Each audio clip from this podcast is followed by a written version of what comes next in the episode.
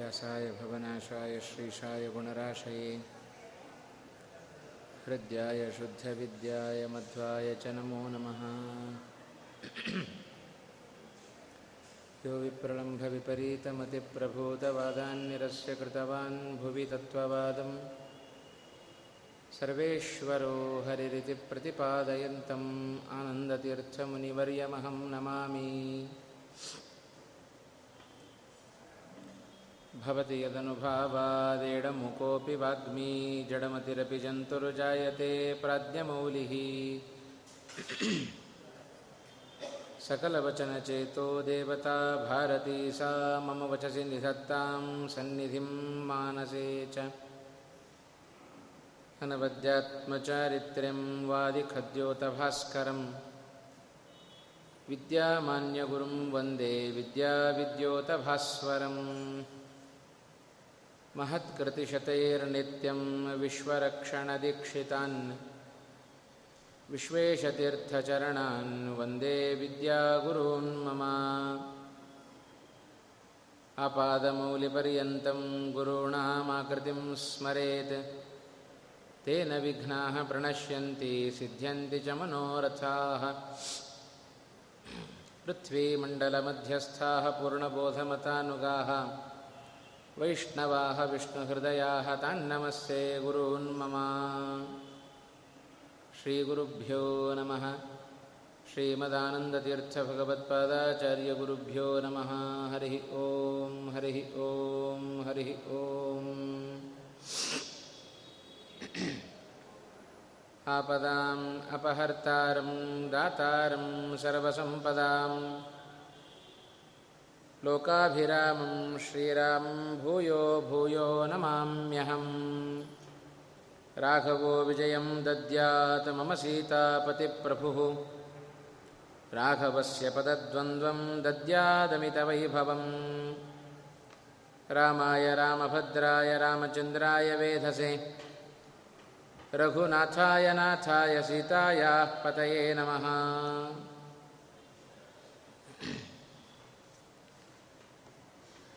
ರಾಘವೇಂದ್ರ ತೀರ್ಥರ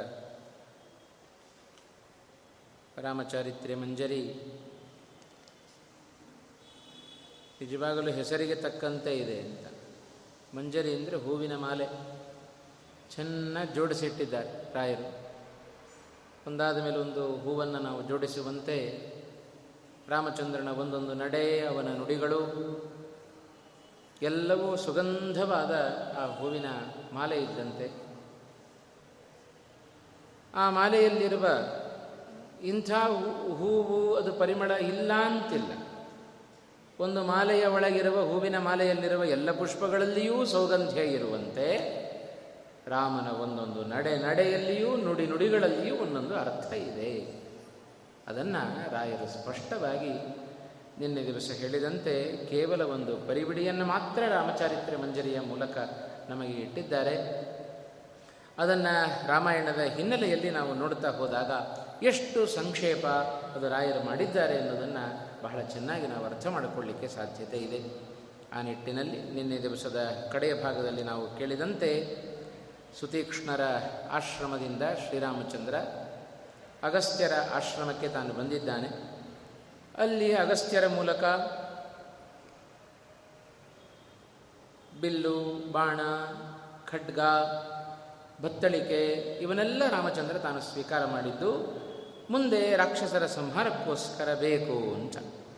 ಇಷ್ಟನ್ನು ಸ್ವೀಕಾರ ಮಾಡಿ ಇದನ್ನೇ ರಾಯರು ಹೇಳುವಾಗ, ತೇಷಾಂ ಅಭಯಂ ದತ್ವ ಯಾರು ಪ್ರಾರ್ಥನೆಯನ್ನು ಮಾಡಿಕೊಂಡಿದ್ದಾರೋ ಎಲ್ಲ ಋಷಿಗಳಿಗೆ, ಮುನಿಗಳಿಗೆ ಅಭಯವನ್ನು ಉಂಟು ಮಾಡಿ ಇಡೀ ದೈತ್ಯ ಸಮುದಾಯಕ್ಕೆ ಭಯವನ್ನುಂಟು ಮಾಡಿ ಶ್ರೀರಾಮಚಂದ್ರ ಅಗಸ್ತ್ಯರ ಮೂಲಕ ಎಲ್ಲವನ್ನು ತಾನು ತೆಗೆದುಕೊಂಡು ತಾನು ಮುಂದಕ್ಕೆ ಹೊರಟಿದ್ದಾನೆ. ಅಂಥ ಶ್ರೀರಾಮಚಂದ್ರನ ರಕ್ಷಣೆ ನಮಗಿರಲಿ ಅಂತಂದರು. ಸ್ವಾನ್ ಅಸಿ ಧನು ಇಷುಧೀನ್ ಯಾನ್ ಅಗಸ್ತ್ಯಾತ್ ಸಹ ಪಾಯಾತ್ ಅಂಥ ಶ್ರೀರಾಮಚಂದ್ರ ನಮ್ಮನ್ನು ರಕ್ಷಣೆ ಮಾಡಲಿ ಅಂತ. ಹಾಗೆ ಅಗಸ್ತ್ಯರ ಆಶ್ರಮದಿಂದ ತಡ ಮಾಡಲಿಲ್ಲ ಭಗವಂತ. ಇನ್ನು ಉಳಿದದ್ದು ಕೇವಲ ಕೆಲವೇ ದಿವಸಗಳು ಮಾತ್ರ, ಕೆಲವೇ ವರ್ಷಗಳು ಮಾತ್ರ. ಆ ಅಷ್ಟು ವರ್ಷಗಳಲ್ಲಿ ಪ್ರಧಾನವಾದ ಕೆಲಸವನ್ನು ಮಾಡಲಿಕ್ಕಿದೆ. ಅಗಸ್ತ್ಯನ ಆಶ್ರಮದಿಂದ ಕೂಡಲೇ ತಾನು ಮುಂದಕ್ಕೆ ಪ್ರಯಾಣವನ್ನು ಮಾಡ್ತಾ ಇದ್ದಾನೆ. ಅವ ಹೋದದ್ದು ಮುಂದೆ ಅಗಸ್ತ್ಯರ ಆಶ್ರಮದಿಂದ ಪಂಚವಟಿಗೆ ಅಂತ. ಆ ಪಂಚವಟಿಗೆ, ಆ ಕ್ಷೇತ್ರಕ್ಕೆ, ಆ ಸ್ಥಳಕ್ಕೆ ಹೆಸರು ಬರಲಿಕ್ಕೆ ಕಾರಣ ಏನು? ಪಂಚಾನಾಂ ವಟಾನಾಂ ಸಮಾಹಾರ ಪಂಚವಟಿ. ವಟಿ ಅಂದರೆ ವಟವೃಕ್ಷ ಉಳ್ಳಂಥ ಸ್ಥಳ. ದೊಡ್ಡ ದೊಡ್ಡ ಐದು ವಟವೃಕ್ಷಗಳನ್ನು ಪಡೆದಿದೆ. ಅಲ್ಲಿ ಪುಷ್ಪಗಳು ಬೇಕಾದಷ್ಟಿದ್ದಾವೆ ದೊಡ್ಡ ದೊಡ್ಡ ಮರಗಳು. ಯಾವುದೇ ರೀತಿಯಾಗಿರತಕ್ಕಂತಹ ತಾಪಕ್ಕೆ ಅವಕಾಶ ಇಲ್ಲ. ಅತ್ಯಂತ ತಂಪನ್ನು ಕೊಡತಕ್ಕಂಥ ಆ ಪ್ರದೇಶ. ಗೋದಾವರಿ ನದಿಯ ತೀರ, ಆ ತೀರದಲ್ಲಿ ಪಂಚವಟಿ ಎಂಬ ಕ್ಷೇತ್ರ ಇದೆ. ಅಲ್ಲಿ ರಾಮಚಂದ್ರ, ನೀನು ವಾಸ ಮಾಡು ಅಂತಂದ್ರಂತೆ ರಾಮ ಕೇಳಿಕೊಂಡ. ಪಂಚ, ನನಗೆ ಪ್ರಶಾಂತವಾದ ಸ್ಥಳ ಬೇಕು ಜಲಾಶಯ ಇರಬೇಕು. ನೀರಿಗೆ ತೊಂದರೆ ಆಗಿರಬಾರ್ದು. ಆ ಸ್ಥಳ ನೀರು ಹೆಚ್ಚು ದೂರ ನಡೆಯುವಂತೆಯೂ ಇರಬಾರದು, ಅತಿ ಹತ್ತಿರವೂ ಇರಬಾರದು. ಅಂಥ ಸ್ಥಳ ಬೇಕು ಅಂತ ಅಗಸ್ತ್ಯರ ಬಳಿಯಲ್ಲಿ ತಾನು ಕೇಳಿದಂತೆ ಆಗ ಅಗಸ್ತ್ಯರ ಸೂಚನೆಯನ್ನು ಕೊಟ್ಟದ್ದೇ, ಪಂಚವಟಿಗೆ ಹೋಗು, ನಿನಗಲ್ಲಿ ಶಾಂತ, ಶಾಂತತೆ ಸಿಗತ್ತೆ ಅಂತಂದರು. ಅದನ್ನು ರಾಯರು ಹೇಳುವಾಗ, ಆಸೀನಃ ಪಂಚವಟ್ಯಾಂ ಅಂತಂದರು. ಪಂಚವಟಿಯಲ್ಲಿ ತಾನು ಶ್ರೀರಾಮಚಂದ್ರ ಸುಖವಾಗಿ ಅಲ್ಲಿ ವಾಸ ಮಾಡ್ತಾ ಇದ್ದಾನೆ. ಅಗಸ್ತ್ಯರ ಮಾರ್ಗದರ್ಶನದಂತೆ ಪಂಚವಟಿಗೆ ಶ್ರೀರಾಮಚಂದ್ರ ತಾನು ಹೊರಟ. ಹೋಗುವಾಗ ಸುಮ್ಮನೆ ಹೋದದ್ದಲ್ಲ, ಅಲ್ಲ ಕೆಲವೊಂದು ನಡೆದ ಪ್ರಸಂಗಗಳನ್ನು ತಿಳಿದರೆ ನಿಜವಾಗಲೂ ಯಾಕೆ ಈ ಪ್ರಸಂಗವನ್ನು ಎತ್ತಿ ಹಿಡಿದರು? ಪಂಚವಟಿಯಲ್ಲಿ ಶ್ರೀರಾಮಚಂದ್ರ ತಾನು ವಾಸ ಮಾಡಿದ ಅಂತ ಹೇಳಬೇಕಾದರೆ ಅದರ ಹಿನ್ನೆಲೆಯಲ್ಲಿ ದೊಡ್ಡ ಒಂದು ಪ್ರಸಂಗ ನಡೆದಿದೆ. ಅದನ್ನು ತಿಳಿಲಿ ಎನ್ನುವ ಉದ್ದೇಶದಿಂದ ರಾಯರು ಈ ಒಂದು ಮಾತನ್ನು ನಮ್ಮ ಮುಂದೆ ಹೇಳ್ತಾ ಇದ್ದಾರೆ. ಯಾವತ್ತೂ ಹಾಗೆ ಅಂತ. ವ್ಯಾಖ್ಯಾನಗಳನ್ನು ನೋಡಲಿಕ್ಕೆ ಹೋಗುವಾಗ ಅದನ್ನೇ ಪ್ರಧಾನವಾಗಿ ಇಟ್ಟುಕೊಳ್ಬಾರ್ದು ಮೂಲವನ್ನು ಜೊತೆಯಲ್ಲಿ ಇಟ್ಟುಕೊಂಡಿರಬೇಕು ಮೂಲ ಅದರ ಜೊತೆಗೆ ವ್ಯಾಖ್ಯಾನ ಎರಡನ್ನ ಸೇರಿಸಿ ನೋಡಿದರೆ ಅದರ ಮೂಲದ ಪರಿಪೂರ್ಣವಾದ ಅಭಿಪ್ರಾಯ ನಮಗಾಗುತ್ತೆ. ಆ ದೃಷ್ಟಿಯಲ್ಲಿ ರಾಯರ ಸಂಗ್ರಹ, ಆ ಸಂಗ್ರಹದಲ್ಲಿ ಎಷ್ಟು ವಿಸ್ತಾರ ಇದೆ ಅನ್ನೋದನ್ನು ನಾವು ಕಾಣ್ತಾ ಕಾಣ್ತಾ ಹೋಗಬೇಕು. ರಾಮಚಂದ್ರ ಅಗಸ್ತ್ಯರು ಕೊಟ್ಟ ಎಲ್ಲ ಬಿಲ್ಲು, ಬಾಣ, ಖಡ್ಗ ಇವನ್ನೆಲ್ಲ ಹಿಡಿದು ಹೊರಟ್ರೆ ಅವನ ಹಿಂದೆ ಸೀತಾದೇವಿ ತಾನು ಹೊರಡ್ತಾ ಇದ್ದಾಳೆ ಹೋಗುವಾಗ ಒಂದು ಕ್ಷಣ ರಾಮಚಂದ್ರನನ್ನು ತಡೆದಂತೆ ರಾಮ, ನಿನಗೊಂದೆರಡು ಮಾತುಗಳನ್ನು ಹೇಳಬೇಕು ಅಂತ ಅನ್ಕೊಂಡಿದ್ದೇನೆ ಅಂತಂದು. ನೋಡಿದರೆ ಮರ್ಯಾದಾ, ಪುರುಷೋತ್ತಮ, ಇಡೀ ಜಗತ್ತಿಗೆ ನಾಥ. ಅವನಿಗೆ ಸೀತಾದೇವಿ ಉಪದೇಶವನ್ನು ಕೊಡೋದು. ಅವಳು ಕೊಟ್ಟಿದ್ದಾಳೆ, ರಾಮಚಂದ್ರ ತಾನು ಸ್ವೀಕಾರ ಮಾಡಿದ. ಎಂಥ ನಯ ವಿನಯಗಳು ಆ ದಂಪತಿಗಳಲ್ಲಿದೆ ಅನ್ನೋದನ್ನು ಬಹಳ ಚೆನ್ನಾಗಿ ನಾವು ಗಮನಿಸಬೇಕಂತ. ಏನು ಹೇಳಿದ್ಲು ಸೀತೆ? ರಾಮಾಯಣದಲ್ಲಿ ವಾಲ್ಮೀಕಿಗಳು ಅದನ್ನು ಬಹಳ ಚೆನ್ನಾಗಿ ಹೇಳುತ್ತಾರೆ. ಒಬ್ಬ ಮಾನವನಿಗೆ ಕಾಮದಿಂದ ಜನ್ಯವಾಗುವ ಮೂರು ವ್ಯಸನಗಳಿದೆ ಅಂತಂದರು. ವ್ಯಸನ ಅಂದರೆ ದುಶ್ಚಟಗಳು ಅಂತ ಅರ್ಥ. ಯಾವುದದು ಮೂರು ದುಶ್ಚಟಗಳು, ವ್ಯಸನಗಳು? ಅದನ್ನು ಸೀತೆ ತಾನು ಸ್ಪಷ್ಟಪಡಿಸ್ತಾ ಇದ್ದಾಳೆ. ತ್ರೀಣ್ಯೇವ ವ್ಯಸನಾನ್ಯತ್ರ ಕಾಮಜಾನಿ ಭವಂತ್ಯುತ ಮಿಥ್ಯಾವಾಕ್ಯಂ ಪರಮಕಂ. ತಸ್ಮಾತ್ ಗುರುತರೌ ಉಭೌ ಪರದಾರಾಭಿಗಮನಂ ವಿನಾ ವೈರಂಚರೌದ್ರತ ಮಿಥ್ಯಾವಾಕ್ಯಂ ನತೇ ಭೂತಂ ನ ಭವಿಷ್ಯತಿ ರಾಘವ ಪರಸ್ಪರ ಅನ್ಯೋನ್ಯವಾದ ದಾಂಪತ್ಯದ ಸೀತಾರಾಮರ ದಾಂಪತ್ಯ ಇಂಥ ದಂಪತಿಗಳಾದರೂ ಸೀತಾದೇವಿ ರಾಮನಿಗೆ ಬುದ್ಧಿವಾದದ ಮಾತುಗಳನ್ನು ಕೆಲವೊಂದು ಉಪದೇಶದ ಮಾತುಗಳನ್ನು ಹೇಳುತ್ತಾ ಇದ್ದಾಳೆ. ಏನು ಹೇಳಿದ್ಲು ಸೀತೆ? ರಾಮನ ಈ ಸ್ಥಿತಿ ಒಳ್ಳೆಯ ಬಿಲ್ಲು, ಬಾಣ, ಬತ್ತಳಿಕೆ, ಕೈಯಲ್ಲಿ ಖಡ್ಗ ಇವನ್ನೆಲ್ಲ ಹಿಡಿದು ನೋಡ್ತಾ ಇದ್ದರೆ ಸೀತಾದೇವಿಗೆ ಅನ್ನಿಸ್ತಂತೆ ರಾಮ, ನೀನು ಹೊರಟದ್ದನ್ನು ನೋಡಿದರೆ ದೊಡ್ಡ ಅಪರಾಧವನ್ನು ಮಾಡಲಿಕ್ಕೆ ಹೊರಟಂತೆ ಇದೆ ಅಂತಂದು ಸೀತೆ. ಏನದು ಅಪರಾಧ? ಒಬ್ಬ ಸಹಜವಾಗಿ ಮಾನವನಿಗೆ ಕಾಮದಿಂದ ಜನ್ಯವಾಗುವ ಮೂರು ವ್ಯಸನಗಳಿದ್ದಾವೆ, ದುಶ್ಚಟಗಳಿದ್ದಾವೆ. ಒಂದು ಮಿಥ್ಯಾವಾಕ್ಯಂ. ಸುಳ್ಳು ಹೇಳುವಿಕೆ. ಸುಳ್ಳು ಹೇಳೋದರಲ್ಲಿ ಒಮ್ಮೆ ರುಚಿ ಹತ್ತಿತು ಅಂದರೆ ಮತ್ತೆ ನಿಜ ಹೇಳಬೇಕು ಅಂತ ಅನ್ನಿಸೋದೇ ಇಲ್ಲ ನಮಗೆ. ಅದೇ ಅದು ದುಶ್ಚಟ ಅದು. ಇದನ್ನು ಸುಳ್ಳು ಹೇಳಿ ಹೇಳಿ ಅಭ್ಯಾಸ ಆಗಿಬಿಟ್ರೆ ಅದು ಹಾಗೆ. ಜೊತೆಗೆ ಎರಡನೆಯದ್ದು ಪರದಾರಾಭಿಗಮನಂ. ಪರಸ್ತ್ರೀ ಸಂಘ, ಇದು ದುಶ್ಚಟ. ಇದು ಎಲ್ಲ ರುಚಿ ಹತ್ತಿತು ಅಂದರೆ ಬಿಡ್ಲಿಕ್ಕೆ ಆಗೋದಿಲ್ಲಂತೆ ಇವುಗಳನ್ನು. ಜೊತೆಗೆ ಮೂರನೆಯದ್ದು ವಿನಾ ವೈರಂ ಪರದಾರಾಭಿಗಮನಂ ವಿರಾ ವೈರಂಚ ರುದ್ರತಾಂಚ. ಏನೂ ನಮಗೆ ವೈರವನ್ನು ಮಾಡದೇ ಇದ್ದರೂ ಅವರ ಮೇಲೆ ನಾವು ಹಿಂಸೆಯನ್ನು ತೋರ್ತಕ್ಕಂಥದ್ದು. ಈ ಮೂರು ಕಾಮದಿಂದ ಜನ್ಯವಾಗುವ ದುಶ್ಚಟಗಳು ವಾಸ್ತವಿಕವಾಗಿ ಏನೂ ರಾಮನಿಗೆ ಸಂಬಂಧಪಟ್ಟದ್ದಲ್ಲ, ಆದರೆ ಎಲ್ಲವನ್ನ ಕೇಳಿದ ಶ್ರೀರಾಮಚಂದ್ರ ಸೀತೆಯ ಮೂಲಕ. ಸೀತೆ ಒಂದೊಂದಾಗಿ ಹೇಳ್ತಾ ಇದ್ದಾಳೆ. ಸೀತಾದೇವಿಯ ಆ ಒಂದು ಅಭಿಪ್ರಾಯ ಮೂರು ದುರ್ಗುಣ ಸದ್ಗುಣಗಳನ್ನು ಪಟ್ಟಿ ಮಾಡಿಕೊಟ್ರು ಸೀತಾದೇವಿ. ಪ್ರತಿಯೊಂದು ವ್ಯವಹಾರದಲ್ಲಿ ಸುಳ್ಳು, ಮೋಸ, ವಂಚನೆ ಇವೆಲ್ಲ ಅಡಗಿದ್ದಾಗುತ್ತೆ ನಮ್ಮ ಬದುಕಿನಲ್ಲಿ. ಅದನ್ನು ಬಿಡಬೇಕು. ಅದು ದುಶ್ಚಟ ಅದು. ಜೊತೆಗೆ ಜೊತೆಗೆ ಅನೈತಿಕ ವ್ಯವಹಾರ ಅಂದರೆ ಮತ್ತೊಬ್ಬ ಸ್ತ್ರೀಯರ ಸಂಘವನ್ನು ಮಾಡತಕ್ಕಂಥದ್ದು. ಏನೂ ಕಾರಣ ಇಲ್ಲದೆ ಮತ್ತೊಬ್ಬರನ್ನು ಅಮಾಯಕರನ್ನು ಹಿಂಸೆ ಮಾಡತಕ್ಕಂಥದ್ದು. ಈ ಮೂರು ಅದನ್ನೇ ಈಗಿನ ಭಾಷೆಯಲ್ಲಿ ನಾವು ಹೇಳೋದಾದರೆ ಮೊದಲನೆಯದ್ದು ಭ್ರಷ್ಟಾಚಾರ, ಎರಡನೆಯದ್ದು ವ್ಯಭಿಚಾರ, ಮೂರನೆಯದ್ದು ಹಿಂಸಾಚಾರ ಅಂತ. ವಿನಾಕಾರಣ ಮತ್ತೊಬ್ಬರಿಗೆ ಹಿಂಸೆಯನ್ನು ಮಾಡೋದು. ಹಿಂಸಾಚಾರ, ವ್ಯಭಿಚಾರ, ಭ್ರಷ್ಟಾಚಾರ ಈ ಮೂರೂ ಕೂಡ ಕಾಮದಿಂದ ಜನ್ಯವಾಗುವ ವ್ಯಸನಗಳು ಅಂತ. ಇಂಥ ಮರ್ಯಾದಾ ಪುರುಷೋತ್ತಮನಾದ ರಾಮನನ್ನು ನೋಡಿ ಸೀತೆ ಹೇಳ್ತಾಳೆ, ರಾಮಚಂದ್ರ, ಈ ಮೂರರಲ್ಲಿ ಮೊದಲನೆಯ ಎರಡು ನಿನ್ನಲ್ಲಿ ಸುಳಿಯೋದಿಲ್ಲ ಅಂತಂದು. ಮೊದಲನೆಯದು ಮಿಥ್ಯಾವಾಕ್ಯ. ಸುಳ್ಳು ಹೇಳುವಿಕೆ, ಮತ್ತೊಬ್ಬರಿಗೆ ಮೋಸ ಮಾಡೋದು, ಅದು ಸರಬಥಾ ನಿನ್ನಲ್ಲಿ ಬರೋದಿಲ್ಲ. ಅದು ನನಗೆ ಚೆನ್ನಾಗಿ ಗೊತ್ತು ಅಂತಂದು. ಯಾಕೆಂದರೆ ನೀನೇ ಹೇಳಿದ್ದೀಯಲ್ಲ ರಾಮೋ ದ್ವಿರ್ನಾಭಿಭಾಷತೆ ರಾಮ ಎಂದೂ ಎರಡನ್ನು ಆಡೋದಿಲ್ಲ ಅಂತ. ಹಾಗಾಗಿ ಕೈಕೇಯಿ, ಅಷ್ಟು ರಾಮನಿಗೆ, ರಾಮನನ್ನು ನಂಬಿದ್ದೇ ಈ ಮಾತಿನ ಮೇಲೆ. ಅಮ್ಮ, ಏನು ಹೇಳ್ತೀಯೋ ಹೇಳು. ಅದನ್ನು ನಾನು ಕೇಳುತ್ತೇನೆ. ಈ ರಾಮ ಎಂದೂ ಎರಡು ಮಾತನಾಡೋದಿಲ್ಲ ಅಂತ. ನಾನು ಕಾಡಿಗೆ ಹೋಗ್ತೇನೆ ಅಂತ ಮಾತು ಕೊಟ್ಟಿದ್ದು ಕೊಟ್ಟಿದ್ದೇನಲ್ಲ, ಮುಗೀತು. ನಾನು ಹೋಗಿಯೇ ಹೋಗ್ತೇನೆ ಅಂತಂದ ಶ್ರೀರಾಮಚಂದ್ರ. ಹಾಗಾಗಿ ಎಂದೂ ಸುಳ್ಳನ್ನು ಆಡುವವನಲ್ಲ ನೀನು ಅಂತ. ಮೊದಲನೆಯ ಆ ಒಂದು ಭ್ರಷ್ಟಾಚಾರ ನಿನ್ನಲ್ಲಿಲ್ಲ. ಸುಳ್ಳು ಹೇಳೋದಿಲ್ಲ, ಮತ್ತೊಬ್ಬರಿಗೆ ಮೋಸವನ್ನು ಮಾಡೋದಿಲ್ಲ. ಬದುಕಿನ ಉದ್ದಕ್ಕೂ ನಾವು ಮುಳ್ಳಿನ, ಸುಳ್ಳಿನ ಪೊದೆಯಲ್ಲಿ ಕೂತಿರುತ್ತೇವೆ. ಆದರೆ ರಾಮಚಂದ್ರ ಎಂದೂ ಸುಳ್ಳನ್ನು ಹೇಳಿದವನಲ್ಲ. ಮೊದಲನೆಯ ದೋಷ ನಿನ್ನಲ್ಲಿ ಕಾಣೋದಿಲ್ಲ. ಎರಡನೆಯದ್ದು ವ್ಯವಿಚಾರ ಅಂತೂ ಇಲ್ಲವೇ ಇಲ್ಲ ಅಂತಂದ್ಲು. ಯಾಕೆ ಅಂದರೆ ಏಕಪತ್ನಿ ವ್ರತಸ್ಥನೇನು ಮನಸ್ಸಿನಲ್ಲಿಯೂ ಮತ್ತೊಬ್ಬರ ಬಗ್ಗೆ ಚಿಂತನೆಯನ್ನು ಮಾಡದ ನಿನ್ನಲ್ಲಿ ವ್ಯಭಿಚಾರವೂ ಇಲ್ಲ ಅಂತ ತೀರ್ಮಾನ. ಮೊದಲಿನ ಎರಡು ದೋಷಗಳು ಇಲ್ಲ ಅಂತಂದು ಈ ವ್ಯಭಿಚಾರದ ಬಗ್ಗೆ ಪರಸ್ತ್ರೀ, ಅದರ ಬಗ್ಗೆ ಪರಸ್ತ್ರೀಯರ ವಿಷಯದಲ್ಲಿ ರಾಮ ಎಷ್ಟರ ಮಟ್ಟಿಗೆ ಛಾಪನ್ನು ಮೂಡಿಸಿದ್ದ ಮತ್ತೊಬ್ಬರಿಗೆ? ಇದೇ ಇವನ ವನಗಮನಕ್ಕೆ ಕಾರಣಳಾದ ಕೈಕೇಯಿ, ಕೈಕೇಯಿಯೇ ಒಂದು ಮಾತು ಹೇಳುತ್ತಾಳೆ. ಹಿಂದೆ ಬಂದಿತ್ತಿದು. ಭರತ ಹೇಳುತ್ತಾನೆ, ಅಮ್ಮ ವಿನಾಕಾರಣ ಯಾಕೆ ರಾಮಚಂದ್ರನನ್ನು ಕಾಡಿಗೆ ಕಳಿಸಿರಿ ಅನೇಕ ಕಾರಣಗಳನ್ನು ಕೊಡ್ತಾನೆ ಭರತ. ಆ ಒಂದು ಕಾರಣಗಳಲ್ಲಿ ಇದನ್ನು ಸೇರಿಸ್ತಾನೆ. ಏನಾದರೂ ಶ್ರೀರಾಮಚಂದ್ರ ಪರಸ್ತ್ರೀಯರ ಬಗ್ಗೆ ಏನಾದರೂ ಆಲೋಚನೆ ಮಾಡಿದನೋ?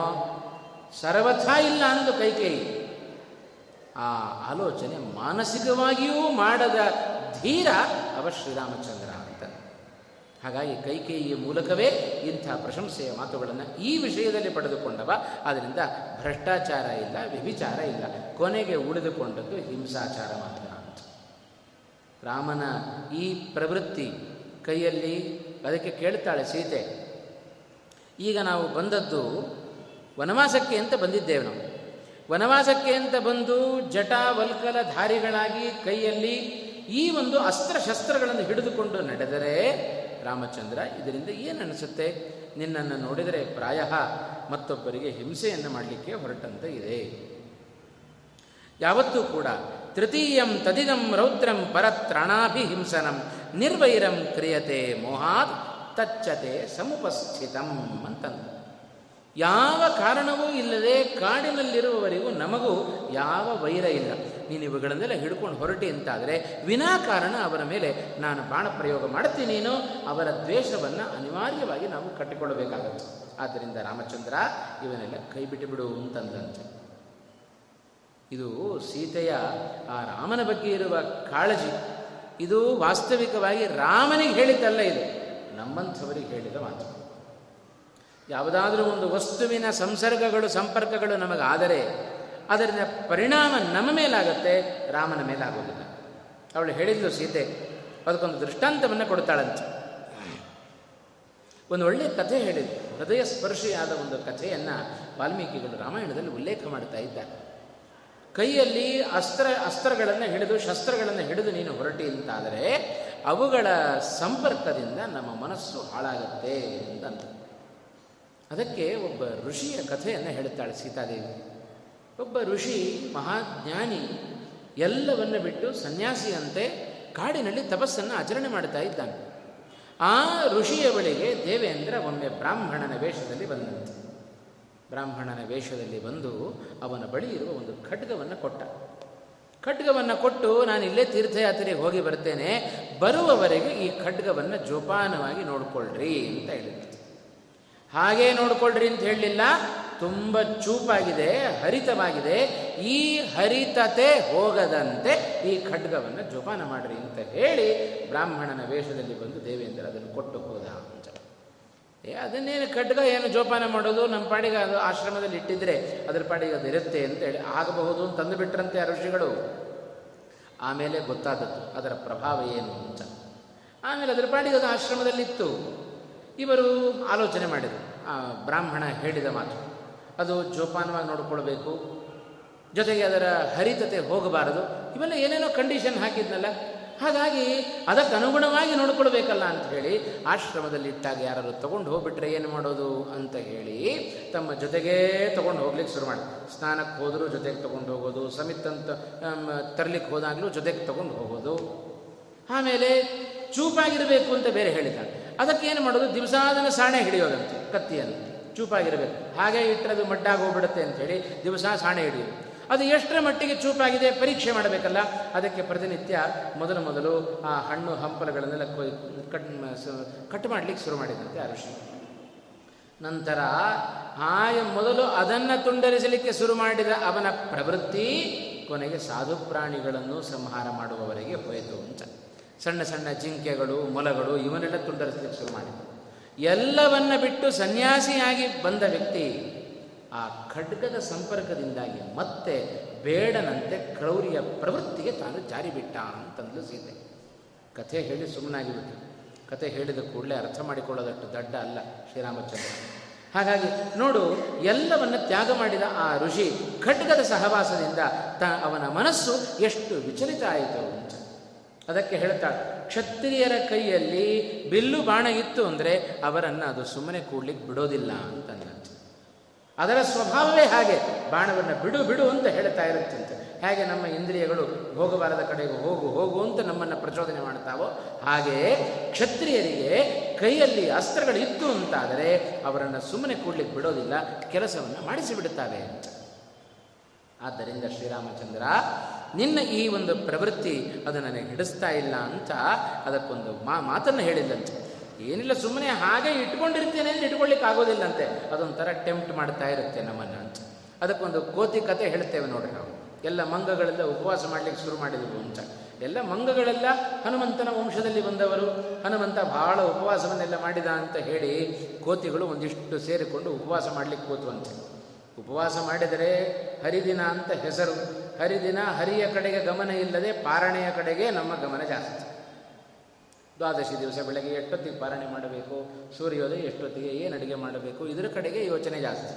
ಪಾಪ ಮಂಗಗಳು ಹಾಗೆ ಮಾಡಿದ್ರಂತೆ ದ್ವಾದಶಿಯ ಪಾರಣೆ ಕಡೆಗೆ ಗಮನ. ದ್ವಾದಶಿ ಬೆಳಗ್ಗೆ ಬೇಗ ಪಾರಣೆ ಮಾಡಬೇಕು. ಅದಕ್ಕೇನು ಮಾಡಬೇಕು? ಬೆಳಗಾಗೆದ್ದು ಪಾರಣೆಗೆ ಹಣ್ಣು ಬಹಳ ಪ್ರೀತಿ ಅಲ್ವಾ ಬಾಳೆಹಣ್ಣು ಅದಕ್ಕೋಸ್ಕರ ಬೆಳಗಾಗೆದ್ದು ಹಣ್ಣು ಹುಡುಕ್ತಾ ಕೂತರೆ ಭಾಳ ಹೊತ್ತಾಗುತ್ತೆ ಪಾರಣೆಗೆ ಅಂತ ಹೇಳಿ. ಹಾಗಾದ್ರೆ ಒಂದು ಕೆಲಸ ಮಾಡೋಣ.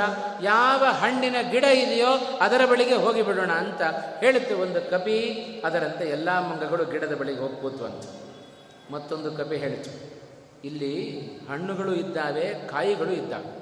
ಬೆಳಗಾಗೆದ್ದು ಹಣ್ಣು ಯಾವುದು, ಕಾಯಿ ಯಾವುದು ಅಂತ ನಮಗೆ ಗೊತ್ತಾಗೋದಿಲ್ಲ. ಹಾಗಾಗಿ ಹಣ್ಣುಗಳನ್ನು ಮಾತ್ರ ತೆಗೆದಿಟ್ಕೊಂಡ್ಬಿಡೋಣ ಅಂತ ಮತ್ತೊಂದು ಕಪಿ ಹೇಳುತ್ತಂತೆ ಅದು ಹೌದು ಅಂತ ಅನ್ನಿಸ್ತು ಎಲ್ಲ ಕಪಿಗಳು ತಮ್ಮ ತಮ್ಮ ಪಾಲಿಗಿದ್ದ ಹಣ್ಣನ್ನು ಕಿತ್ತಿಟ್ಕೊಂಡು ಬಂತೆ ಮತ್ತೊಂದು ಹೇಳಿತ್ತು, ಏ, ಸಿಪ್ಪೆ ಬಿಡಿಸೋದು ಭಾಳ ತಡ ಆಗತ್ತೆ ರೀ ಅದಕ್ಕೋಸ್ಕರ ಸಿಪ್ಪೆ ಬಿಡಿಸಿ ಬಾಯಲ್ಲಿ ಇಟ್ಕೊಂಡ್ಬಿಡೋಣ ಅಂತೇಳಿ. ಬೆಳಗ್ಗೆ ಆದ ಕೂಡಲೇ ಪಾರಣೆ ಮಾಡೋಣ. ಅಂತ ಪಾರಣೆ, ಬಾಯಲ್ಲಿ ಇಟ್ಕೊಂಡ್ರೆ ಅದೇನಾಗುತ್ತೆ? ಇದೇ. ಸಹವಾಸ ಆ ಪದಾರ್ಥಗಳ ಸಂಪರ್ಕ ನಮಗೆ ಉಂಟಾಯಿತು ಅಂದರೆ ಸುಮ್ಮನೆ ನಮ್ಮನ್ನು ಕೂಡ್ಲಿಕ್ಕೆ ಬಿಡೋದಿಲ್ಲಂತೆ. ಆ ಮಂಗಗಳಂತೆ ನಮ್ಮ ವಸ್ತು ಆಗಿಬಿಡುತ್ತೆ. ಹಾಗೆ ಆ ಋಷಿ ಅದಕ್ಕೆ ಪ್ರಾಯ ಗಾದೆ ಬಂದದ್ದು ಏನು? ಸನ್, ಸಹವಾಸದಿಂದ ಸನ್ಯಾಸಿಯು ಕೆಟ್ಟ ಅಂತ. ಹಾಗೆ ಆ ಋಷಿ ಎಲ್ಲವನ್ನ ತ್ಯಾಗ ಮಾಡಿ ಸನ್ಯಾಸಿಯಂತೆ ತಪಸ್ಸನ್ನು ಆಚರಣೆ ಮಾಡಲಿಕ್ಕೆ ಬಂದ ವ್ಯಕ್ತಿ. ಅವ ಆ ಖಡ್ಗದ ಸಹವಾಸದಿಂದ ಬೇಡನಂತೆ ಕ್ರೂರ ಪ್ರವೃತ್ತಿಯನ್ನು ತಾನು ಪಡೆದುಕೊಂಡ ಈ ಸೀತಾದೇವಿ ರಾಮಚಂದ್ರನನ್ನು ಕುರಿತು ಹೇಳಿದ ಕಥೆಯಾದರೂ ಇದು ರಾಮನಿಗೆ ಅನ್ವಯಿಸೋದಿಲ್ಲ ಸಮರ್ ಸಮ ಸಮಗ್ರವಾಗಿ ನಮಗೆ ಇದು ಅನ್ವಯಿಸುವ ಕಥೆ.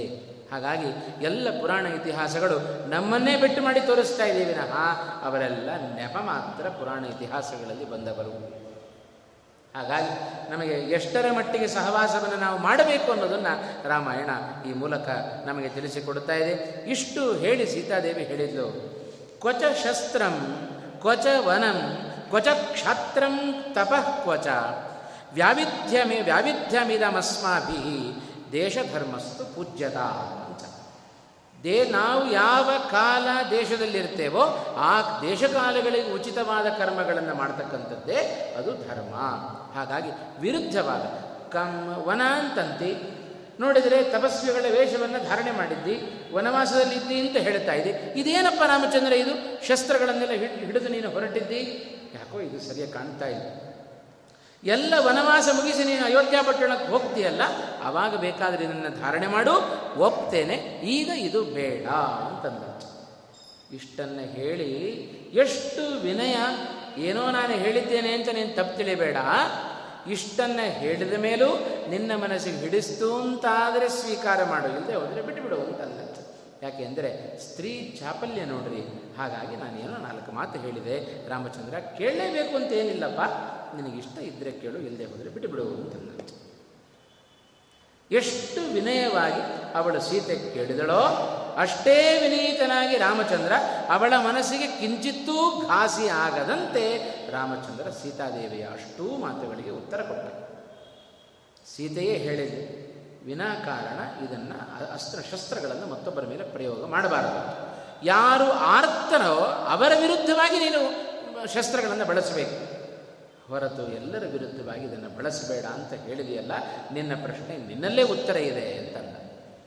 ನಾನು ಕಾಡಿಗೆ ಬಂದಾಗ ಅನೇಕ ಜನ ಋಷಿಗಳು, ಮುನಿಗಳು, ತಪಸ್ವಿಗಳು, ಸಾಧುಗಳು, ಸಂತರು ಎಲ್ಲರೂ ಬಂದು ನನಗೇನು ಮಾಡಿದರು?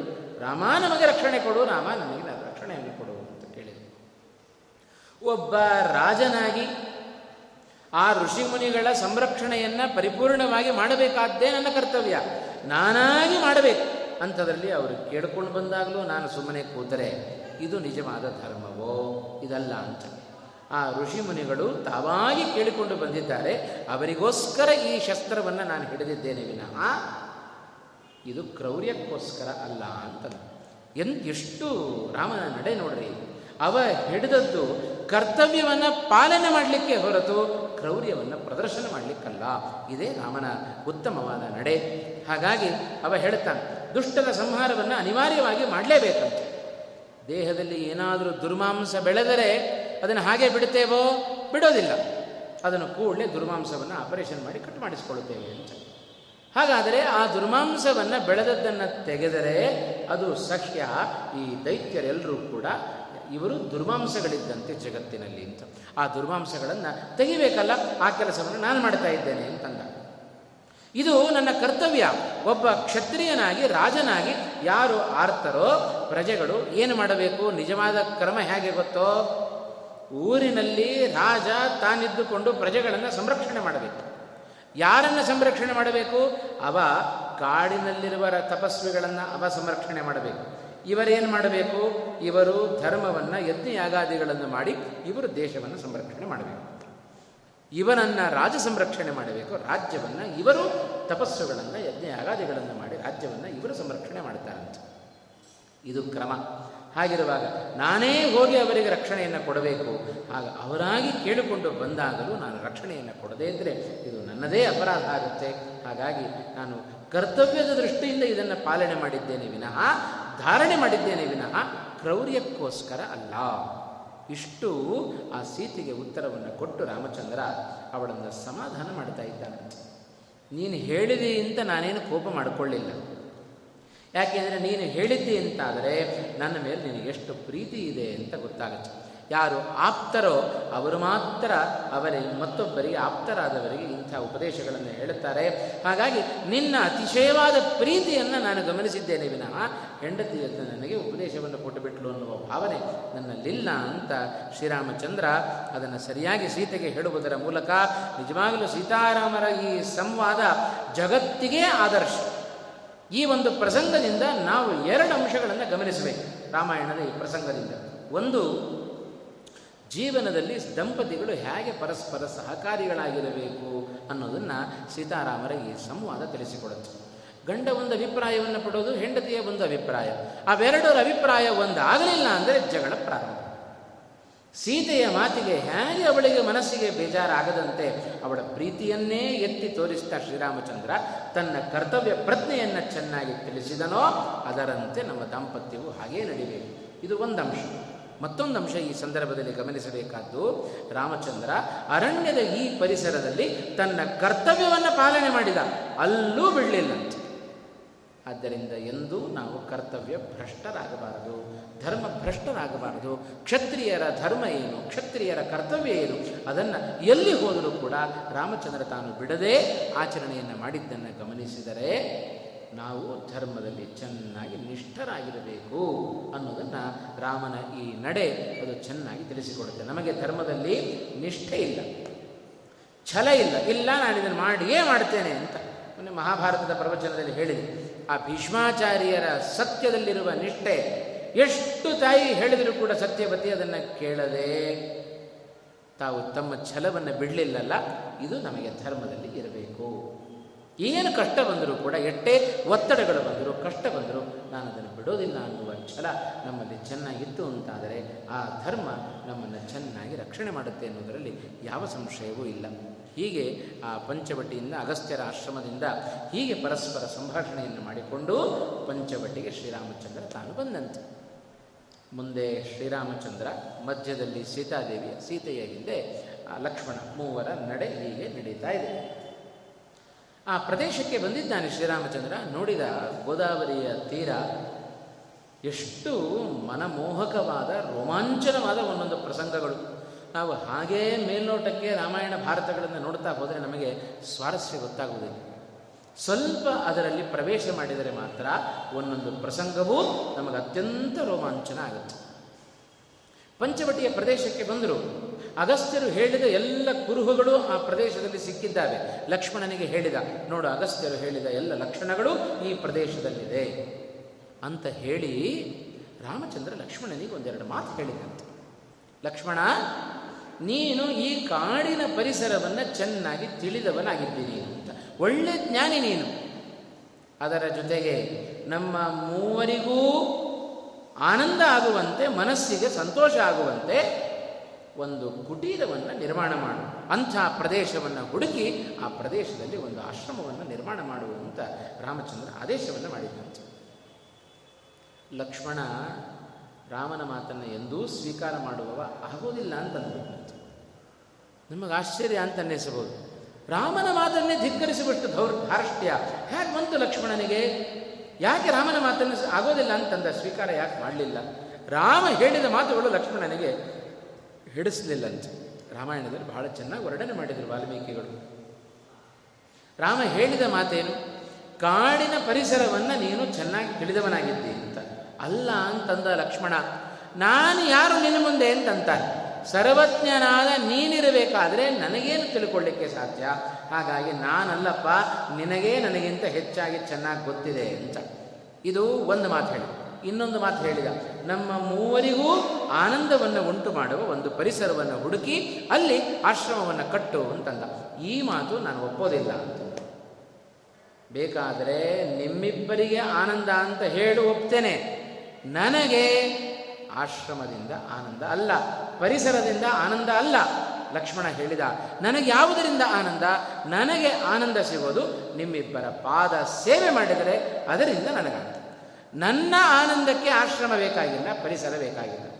ನಿಮ್ಮಿಬ್ಬರ ಆನಂದಕ್ಕೋಸ್ಕರ ಬೇಕು ಅಂತ ಹೇಳಿದರೆ ನಾನು ಅದನ್ನು ಕಟ್ಟಿಕೊಡ್ತೇನೆ. ಹಾಗಾಗಿ ಅದರ ಅವಶ್ಯಕತೆ ನನಗಿಲ್ಲ. ಚೆನ್ನಾಗಿ ತಿಳಿದವನೇ ನೀನೇ ಆಗಿದ್ದಿ ಅದನ್ನು ನೀನೇ ಒಂದು ಜಾಗವನ್ನು ಹುಡುಕಿಕೊಡು, ಅಲ್ಲಿ ನಾನು ಆಶ್ರಮವನ್ನು ಕಟ್ತೇನೆ ಅಂತಂತ ಆ ಲಕ್ಷ್ಮಣನ ಭಾವನೆ ಎಷ್ಟಿದೆ ಅನ್ನೋದನ್ನು ಬಹಳ ಚೆನ್ನಾಗಿ ಸಂದರ್ಭದಲ್ಲಿ ಗಮನಿಸಬೇಕು ಹಾಗೆ ರಾಮ್ ಸುಮಿತ್ರ ಹೇಳಿದ್ಲು, ನೀನು ಹುಟ್ಟಿದ್ದೇ ರಾಮ ಸೀತೆಯರ ಸಂ, ಸೇವೆ ಮಾಡಲಿಕ್ಕೆ ಹೋಗು ನೀನು ಕಾಡಿಗೆ ಅಂತ ಕಳಿಸಿಕೊಟ್ಟವಳು. ಹಾಗಾಗಿ ಮುಂದೆ ಕಿಷ್ಕಿಂದ ಕಾಂಡದಲ್ಲಿ ಬರುವಾಗ ಸೀತಾದೇವಿಯನ್ನು ಹೊತ್ತುಕೊಂಡು ಹೋಗುವಾಗ ಸೀತೆ ಕೆಲವೊಂದು ಆಭರಣಗಳನ್ನು ಹಾಕಿದ್ಲಂತೆ. ಆ ಆಭರಣಗಳನ್ನು ರಾಮಚಂದ್ರನ ಎದುರಿಗೆ ತಂದು ತೋರಿಸಿದಾಗ ಲಕ್ಷ್ಮಣನ ಮುಂದೆ ಹಿಡಿದ, ಇದು ಸೀತೆಯದ್ದು ಹೌದೋ ಅಲ್ವೋ ಹೇಳು ಅಂತ. ಆಗ ಲಕ್ಷ್ಮಣ, ಇದಿಷ್ಟು ಸೀತೆಯ ಆಭರಣ ಅಂತ ಕಂಡು ಹಿಡಿದದ್ದು ಹೇಗೆ? ಆ ಸೀತೆಯ ಕಾಲ್ ಗೆಜ್ಜೆಗಳನ್ನು ನೋಡಿ ಇದು ಸೀತೆಯ ಆಭರಣ ಅಂತ ಕಂಡು ಯಾಕೆಂದರೆ ಆ ಪಾದಗಳ ಪರಿಚಯ ಅಷ್ಟಿತ್ತು. ಲಕ್ಷ್ಮಣನಿಗೆ ನಿರಂತರವಾಗಿ ಸೀತಾರಾಮರ ಪಾದ ಸೇವೆಯನ್ನು ಮಾಡಿಕೊಂಡು ಬೆಳೆದವ ಅವ ಲಕ್ಷ್ಮಣ. ಹಾಗಾಗಿ ಅವನ ಮಾತು ನಿಮ್ಮಿಬ್ಬರ ಪಾದ ಸೇವೆಯಿಂದ ನನಗೆ ಆನಂದವೇ ಹೊರತು, ಪರಿಸರದಿಂದ ಆನಂದ ಅಲ್ಲ, ಆ ಕುಟೀರದಿಂದ ನನಗೆ ಆನಂದ ಅಲ್ಲ. ನಿಮ್ಮಿಬ್ಬರಿಗೆ ಬೇಕೋ, ನೀನೇ ಜಾಗ ಹುಡುಕಿಕೊಡು ಅಂತ ಲಕ್ಷ್ಮಣ ರಾಮನಿಗೆ ಹೇಳಿದನಂತೆ. ಹಾಗಾಗಿ ರಾಮಚಂದ್ರ ಆಯಿತು ಅಂತ ಹೇಳಿದ, ಒಂದು ಒಳ್ಳೆ ಜಾಗವನ್ನು ನೋಡಿದ, ಸಮತಟ್ಟಾದ ಪ್ರದೇಶ. ಅದನ್ನು ತೋರಿಸಿದಾಗ ಲಕ್ಷ್ಮಣ ಬಹಳ ಶೀಘ್ರದಲ್ಲಿ ಒಳ್ಳೆಯ ಆಶ್ರಮವನ್ನು ತಾನು ತಯಾರು ಮಾಡಿದ್ದಂತೆ. ಅದನ್ನು ನೋಡಿದ ಶ್ರೀರಾಮಚಂದ್ರ, ಬಹಳ ಸಂತೋಷ ಆಯಿತು. ಎಂಥ ಪ್ರಶಂಸೆಯ ಮಾತುಗಳು ನೋಡು. ಅದಕ್ಕೆ ಹೇಳೋದು, ರಾಮಚಂದ್ರ ಭಕ್ತರಿಂದ ಏನಾದರೂ ಸ್ವೀಕಾರ ಮಾಡಿದರೆ ಅದನ್ನು ತನ್ನಲ್ಲೇ ಉಳಿಸ್ಕೊಳ್ಳೋದಿಲ್ಲಂತೆ. ಕೂಡಲೇ ಕೂಡಲೇ ಅದನ್ನು ಅವರವರಿಗೆ ವಾಪಸ್ ಕೊಟ್ಟುಬಿಡ್ತಾನೆ ಅದರ ಫಲವನ್ನು. ಆಶ್ರಮವನ್ನು ಕಟ್ಟಿ ಸೀತಾರಾಮರನ್ನು ದರ್ಶನ ಮಾಡಿಸಿದ. ಬಾಪ ನಿನಗೋಸ್ಕರ ಕಟ್ಟಿದ್ದೇನೆ, ಬರ್ರಿ ಅಂತ. ಅದಕ್ಕಿಂತ ಮುಂಚೆ ಪುಣ್ಯಗಳನ್ನೆಲ್ಲ ಮಾಡಿ, ವಾಸ್ತು ಶಾಂತಿಗಳನ್ನೆಲ್ಲ ಮಾಡಿದ್ದಂತೆ ಲಕ್ಷ್ಮಣ. ಎಲ್ಲವನ್ನ ಮಾಡಿ ಸೀತಾರಾಮರನ್ನು ಕರ್ಕೊಂಡು ಬಂದು ಆಶ್ರಮದ ದರ್ಶನವನ್ನು ಮಾಡಿಸಿದ. ಎಂಥ ಮಾತು ಬಂತು ರಾಮನ ಬಾಯಲ್ಲಿ. ಲಕ್ಷ್ಮಣನನ್ನು ಕುರಿತು ಒಂದು ಮಾತು ಹೇಳಿದ. ಲಕ್ಷ್ಮಣ, ಮಮ ಸ್ನೇಹಾಚ್ಚ ಸೌಹಾರ್ದಾತ್, ಇದಮುಕ್ತಂ ತ್ವಯಾನಘೆ ಪರಿತುಷ್ಟೋಸ್ಮ್ಯಹಂ ಸೀತೆ, ನ ಹ್ಯನಿಷ್ಟೋನು ಶಿಷ್ಯತೆ, ಸದೃಶಂ ಚಾನುರೂಪಂಚ ಕುಲಸ್ಯ ತಪಚಾತ್ಮಸು ಸದ್, ಸಧರ್ಮಚಾರಿಣಿ ಮೇತ್ವಂ ಪ್ರಾಣೇಭ್ಯೋಪಿ ಗರೀಯಸಿ. ಲಕ್ಷ್ಮಣನ ಕುರಿತು ಒಂದು ಮಾತು ಹೇಳುತ್ತಾನೆ. ಸೀತೆಯನ್ನು ಕುರಿತು ಹೇಳಿದ, ನನ್ನ ಮೇಲಿನ ಪ್ರೀತಿ ಎಷ್ಟು ಅಪಾರವಾದದ್ದು, ಅದನ್ನೂ ಚೆನ್ನಾಗಿ ತಿಳ್ಕೊಂಡಿದ್ದೇನೆ ಇದರ ಜೊತೆಗೆ ಇನ್ನೊಂದು ಮಾತು ಬಂದದ್ದು, ಲಕ್ಷ್ಮಣನ ಕುರಿತು ಹೇಳುವಾಗ ಭಾವಜ್ಞೇನ, ಕೃತಜ್ಞೇನ, ಧರ್ಮಜ್ಞೇನ ಚ ಲಕ್ಷ್ಮಣ, ತ್ವಯಾ ಪುತ್ರೇಣ ಧರ್ಮಾತ್ಮ, ಸಸಂವೃತ್ತ ಪಿತಾಮ ಅಂತ.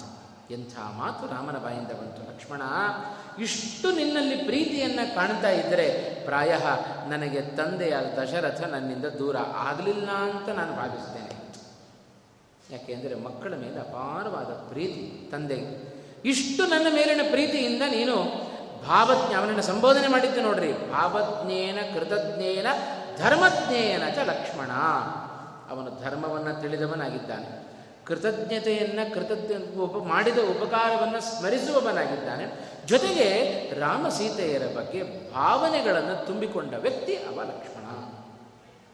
ಇಂಥ ಲಕ್ಷ್ಮಣನನ್ನು ಕಂಡಾಗ ರಾಮಚಂದ್ರನಿಗೆ ತಂದೆಯದ್ದೇ ನೆನಪಾಯಿತಂತೆ ಇಂಥ ಶ್ರೇಷ್ಠವಾದ ಗುಣವನ್ನು ಅದಕ್ಕೆ ಹೇಳ್ತಾರೆ. ಗುಣವನ್ನೇ ಎತ್ತಿ ಹಿಡಿಯುವ ರಾಮಚಂದ್ರ ಅವ ಗುಣಗಳ ಸಾರ ಅಂತ ಕರೀತಾರೆ. ಅದಕ್ಕೆ ಹೇಳೋದು, ಗುಣಗಳು ಯಾರಲ್ಲಿ ಇದೆಯೋ ಅವರೇ ಗುಣವುಳ್ಳವರನ್ನು ಗುರುತಿಸ್ತಾರೆ ವಿನಃ ಗುಣಗಳ ಪರಿಚಯ ಇಲ್ಲದವರು ಮತ್ತೊಬ್ಬರಲ್ಲಿರುವ ಗುಣಗಳನ್ನು ಎತ್ತಿ ಹಿಡಿಯೋದಿಲ್ಲಂತೆ. ಹಾಗಾಗಿ ರಾಮಚಂದ್ರ ಎಷ್ಟೇ ವ್ಯಕ್ತಿಗಳಲ್ಲಿ ನೂರು ತೊಂಬತ್ತೊಂಬತ್ತು ದೋಷಗಳಿರಲಿ, ಒಂದು ಗುಣ ಇತ್ತು ಅಂದರೆ ಆ ಗುಣವನ್ನೇ ರಾಮಚಂದ್ರ ತಾನು ಎತ್ತಿ ಹಿಡಿತಾನೆ. ಇದೆಲ್ಲ ಹಿಂದೆ ಅಯೋಧ್ಯಾಕಾಂಡದಲ್ಲಿ ಪ್ರಜೆಗಳ ಮೂಲಕ ಇಂಥ ವಿಶೇಷವಾದ ಮಾತುಗಳನ್ನು ಕಂಡಿದ್ದೇವೆ. ಇದೇ ರಾಮನಲ್ಲಿರುವ ವಿಶೇಷವಾದ ಗುಣಗಳು. ಅವನನ್ನು ನೋಡಿದರೆ ಸಾಕ್ಷಾತ್ ದಶರಥನನ್ನೇ ನೋಡಿದಂತೆ ಆಯಿತು. ಇಂಥ ಭಾವನೆಯನ್ನು ಕೂಡಲೇ ರಾಮಚಂದ್ರ ತಾನು ವ್ಯಕ್ತಪಡಿಸಿದ. ಆಸೀನ ಪಂಚವಟ್ಯಾಂ ರಾಯರ ಮಾತು. ಪಂಚವಟಿಯಲ್ಲಿ ರಾಮಚಂದ್ರ ಇದ್ದಾನೆ. ಹೇಗಿದ್ದಾನೆ? ಇನ್ನು ಒಂದು ಪ್ರಸಂಗವನ್ನು ಈ ರಾಯರ ಮಾತಿನಲ್ಲಿ ನಾವು ನೋಡೋದಾದರೆ ರಾಮಚಂದ್ರ ಹೇಗೆ ಅಂದರೆ ಶ್ರುತಿಗಿಟ್ಟ ವೀಣೆಯಂತೆ ಶ್ರೀರಾಮಚಂದ್ರ ಅಂತ. ಎಂದಾದರೂ ಒಳ್ಳೆ ಶ್ರುತಿಯಿಂದ ಕೂಡಿದ ವೀಣೆ, ಅದು ಎಂದಾದರೂ ಅಪಸ್ವರ ಎತ್ತಲಿಕ್ಕೆ ಸಾಧ್ಯವೋ? ಒಳ್ಳೆಯ ಶ್ರುತಿಯಿಂದ ಕೂಡಿದ ವೀಣೆಯಿಂದ ಅಪಸ್ವರ ಎಂದೂ ಬರಲಿಕ್ಕೆ ಸಾಧ್ಯ ಇಲ್ಲ. ಹಾಗೆಯೇ ಶ್ರೀರಾಮಚಂದ್ರನು ಕೂಡ ಶ್ರುತಿಗಿಟ್ಟ ವೀಣೆಯಂತೆ ಇದ್ದಾನಂತೆ ಎಂದು ಅವನ ಮನಸ್ಸಿನಲ್ಲಿ ವಿರುದ್ಧವಾದ ಭಾವನೆಗಳು, ಅಭಿಪ್ರಾಯಗಳು ಬರಲಿಕ್ಕೆ ಸಾಧ್ಯ ಇಲ್ಲ. ಅದಕ್ಕೆ ಒಂದು ದೃಷ್ಟಾಂತ ಇದೇ ಒಂದು ಶರತ್ಕಾಲ ಬಂತು. ಆ ಪಂಚ, ಪಂಚವಟಿಯಲ್ಲಿ ವಾಸ ಮಾಡ್ತಾ ಇದ್ದಾರೆ. ಗೋದಾವರಿಯ ತೀರ, ಒಮ್ಮೆ ಬೆಳಗಿನ ಜಾವದಲ್ಲಿ ಮೂವರು ಕೂಡ ಗೋದಾವರಿ ಸ್ನಾನಕ್ಕೆ ಅಂತ ಹೊರಟಿದ್ದಾರಂತೆ. ಹೊರಟಾಗ ಮಾರ್ಗ ಮಧ್ಯದಲ್ಲಿ ರಾಮಚಂದ್ರ ಲಕ್ಷ್ಮಣ ರಾಮನಿಗೆ ಒಂದು ಮಾತನ್ನು ಹೇಳಿದ್ದಂತೆ ರಾಮ, ಇದೇ ಸಂದರ್ಭದಲ್ಲಿ ಭರತ ಏನು ಮಾಡ್ತಾ ಇರಬಹುದು? ಗೋದಾವರಿಯ ತೀರದಲ್ಲಿರುವ ಇವರು ಲಕ್ಷ್ಮಣ ಭರತನ ಬಗ್ಗೆ ತಾನು ಆಲೋಚನೆಯನ್ನು ಮಾಡ್ತಾ ಇದ್ದಾನೆ. ಇದೇ ಕಾಲ, ಬಹಳ ಚಳಿಯಿಂದ ಕೂಡಿದ ಕಾಲ. ನೋಡಲ್ಲಿ ಆನೆಗಳೆಲ್ಲ ಆ ಗೋದಾವರಿ ನದಿಯ ಹತ್ತಿರ ಬಂದು ಆ ಸೊಂಡಿಲನ್ನು ನೀರಿಗೆ ಮುಟ್ಟಿಸ್ಲಿಕ್ಕೂ ಹಿಂಜರಿತಾ ಇದೆ ಅಷ್ಟು ಚಳಿ. ಇಂಥ ಚಳಿಯ ಪ್ರದೇಶದಲ್ಲಿ ನಮ್ಮ ತಮ್ಮನಾದ ಭರತ ಅವ ಏನು ಮಾಡ್ತಾ ಇರ್ತಾನೆ? ಎಲ್ಲವನ್ನ ತ್ಯಾಗ ಮಾಡಿದ್ದಾನೆ. ತ್ಯಕ್ವ ರಾಜ್ಯಂಚ ಮಾನಂಚ ಭೋಗಾಂಶ್ಚ ವಿವಿಧಾನ್ ಬಹೂನ್ ತಪಸ್ವಿ ನಿಯತ ಆಹಾರ ಶ್ವೇತೆ ಶೀತೆ ಮಹೀತಲೆ ಅವನು ನಮ್ಮಂತೆ ಎಲ್ಲವನ್ನ ತ್ಯಾಗ ಮಾಡಿದ್ದಾನೆ. ರಾಜ್ಯವನ್ನು ತ್ಯಾಗ ಮಾಡಿದ, ಭೋಗಗಳನ್ನು ತ್ಯಾಗ ಮಾಡಿದ್ದಾನೆ. ಎಲ್ಲವನ್ನ ತ್ಯಾಗ ಮಾಡಿ ನಮ್ಮಂತೆ ಅತ್ಯಂತ ಶೀತಲವಾದ ಭೂಮಿಯ ಮೇಲೆ ತಾನು ಮಲಗಿದ್ದಾನೆ. ಇಂಥ ಭರತ ನಾವೀಗ ಗೋದಾವರಿಯ ಕಡೆಗೆ ಸ್ನಾನಕ್ಕೆ ಹೊರಟ್ರೆ ಅವ ಸರಯು ನದಿಯ ಕಡೆಗೆ ಅವನು ಸ್ನಾನಕ್ಕೋಸ್ಕರ ಹೊರಟಿರ್ತಾನೆ ಅಂತ. ಹೀಗೆ ಭರತನನ್ನು ಜ್ಞಾಪಿಸಿಕೊಂಡು ಲಕ್ಷ್ಮಣ ಅನೇಕ ರೀತಿಯಾದ ಮಾತುಗಳನ್ನು ಅವ ಹೇಳ್ತಾ ಇದ್ದಾನಂತೆ. ರಾಮಚಂದ್ರ ಆನಂದದಿಂದ ಕೇಳ್ತಾ ಇದ್ದ. ಭರತನ ಬಗ್ಗೆ ಆಡಿದ ಮಾತುಗಳನ್ನು ಕೇಳ್ತಾ ಇದ್ದ ರಾಮಚಂದ್ರ ಇದ್ದಕ್ಕಿದ್ದ ಹಾಗೆ ಲಕ್ಷ್ಮಣನ ಮಾತು ಬೇರೆ ಕಡೆಗೆ ತಿರುಕೊಂಡ್ಬಿಡ್ತಂತೆ ಲಕ್ಷ್ಮಣ ಭರತನ ಬಗ್ಗೆ ಮಾತನಾಡುವವ ಮತ್ತೊಂದು ಮಾತನ್ನು ಹೇಳಿದ. ಭರ್ತ ದಶರಥೋ ಯಸ್ಯಾಹ ಸಾಧುಶ್ಚ ಭವತಃ ಸುತಃ ಕಥನ್ನು ಸಾಂಬಾ ಕೈಕೇಯಿ ತಾದೃಶಿ ಕ್ರೂರದರ್ಶಿನಿ ಇಂಥ ಸಾಧ್ವಿಯಾದ ಮಹಾ ತಪಸ್ವಿಯಾದ ತ್ಯಾಗಿಯಾದ ಭರತನನ್ನ ಮಗನನ್ನಾಗಿ ಪಡೆದುಕೊಂಡಿದ್ದಾಳೆ. ಅಂಥ ಹತ್ತು ದಿಕ್ಕುಗಳಲ್ಲಿ ರಥವನ್ನು ಓಡಿಸಿ ದೇವತೆಗಳ ಪರಮಾನುಗ್ರಹಕ್ಕೆ ಪಾತ್ರನಾದ ರಾಮನ ಮೇಲೆ ಪ್ರಾಣವನ್ನೇ ಇಟ್ಟ ದಶರಥನನ್ನ ಗಂಡನಾಗಿ ಪಡೆದುಕೊಂಡ ವ್ಯಕ್ತಿ ಅವಳು ಕೈಕೇಯಿ. ಅವಳು ಯಾಕಿಷ್ಟು ಕ್ರೂರಿಯಾದಳು ಅಂತಂದುಬಿಟ್ಟು ಭರತನ ಬಗ್ಗೆ ಸೌಮ್ಯವಾದ ಮಾತುಗಳನ್ನು ಆಡ್ತಾ ಇದ್ದ ಲಕ್ಷ್ಮಣ ಇದ್ದಕ್ಕಿದ್ದಾಗೆ ಕೈಕೇಯಿಯ ನಿಂದನೆ ಮಾಡಲಿಕ್ಕೆ ಶುರು ಮಾಡಿದ್ದ ಅಷ್ಟರವರೆಗೆ ಸುಮ್ಮನಿದ್ದ ಶ್ರೀರಾಮಚಂದ್ರ, ಲಕ್ಷ್ಮಣ, ಮಾತು ನಿಲ್ಲಿಸು ಅಂತಂದಂತೆ. ಯಾವಾಗ ನೀನು ಹೇಳಿದ ಲಕ್ಷ್ಮಣ, ಲಕ್ಷ್ಮಣನಿಗೆ ರಾಮಚಂದ್ರ ಏನಾದರೂ ನೀನು ಹೀಗೆ ಮಾತನಾಡಬೇಕು ಅಂತ ಅಪೇಕ್ಷೆ ಇದ್ದರೆ ಸಲ್ಲಕ್ಷಣ ಭರಿತನಾದ ಭರತನ ಬಗ್ಗೆ ಇನ್ನೂ ಒಂದಿಷ್ಟು ಹೇಳು.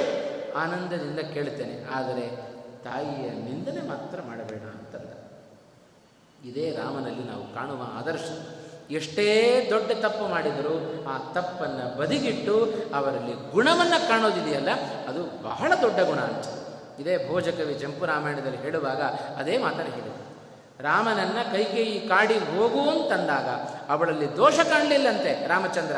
ಕವಿ ಬಹಳ ಚೆನ್ನಾಗಿ ವರ್ಣನೆ ಮಾಡ್ತಾನೆ. ಕೈಕೇಯಿಯಲ್ಲಿ ಏನು ಕಂಡ ಶ್ರೀರಾಮಚಂದ್ರ? ಅಮ್ಮ, ನನ್ನ ಮೇಲೆ ನಿನಗೆ ಎಷ್ಟು ಪ್ರೀತಿ ಅಂತಂದಂತೆ ಶ್ರೀರಾಮಚಂದ್ರ. ಯಾಕೆ ಅಂದರೆ ನಿನ್ನ ಮಗನಾದ ಭರತನನ್ನ ಸಿಂಹಾಸನದಲ್ಲಿ ಕೂಡಿಸಿ ದೊಡ್ಡ ಜವಾಬ್ದಾರಿಯನ್ನು ಅವನ ತಲೆ ಮೇಲೆ ಹೊರಿಸಿದೀನಿ.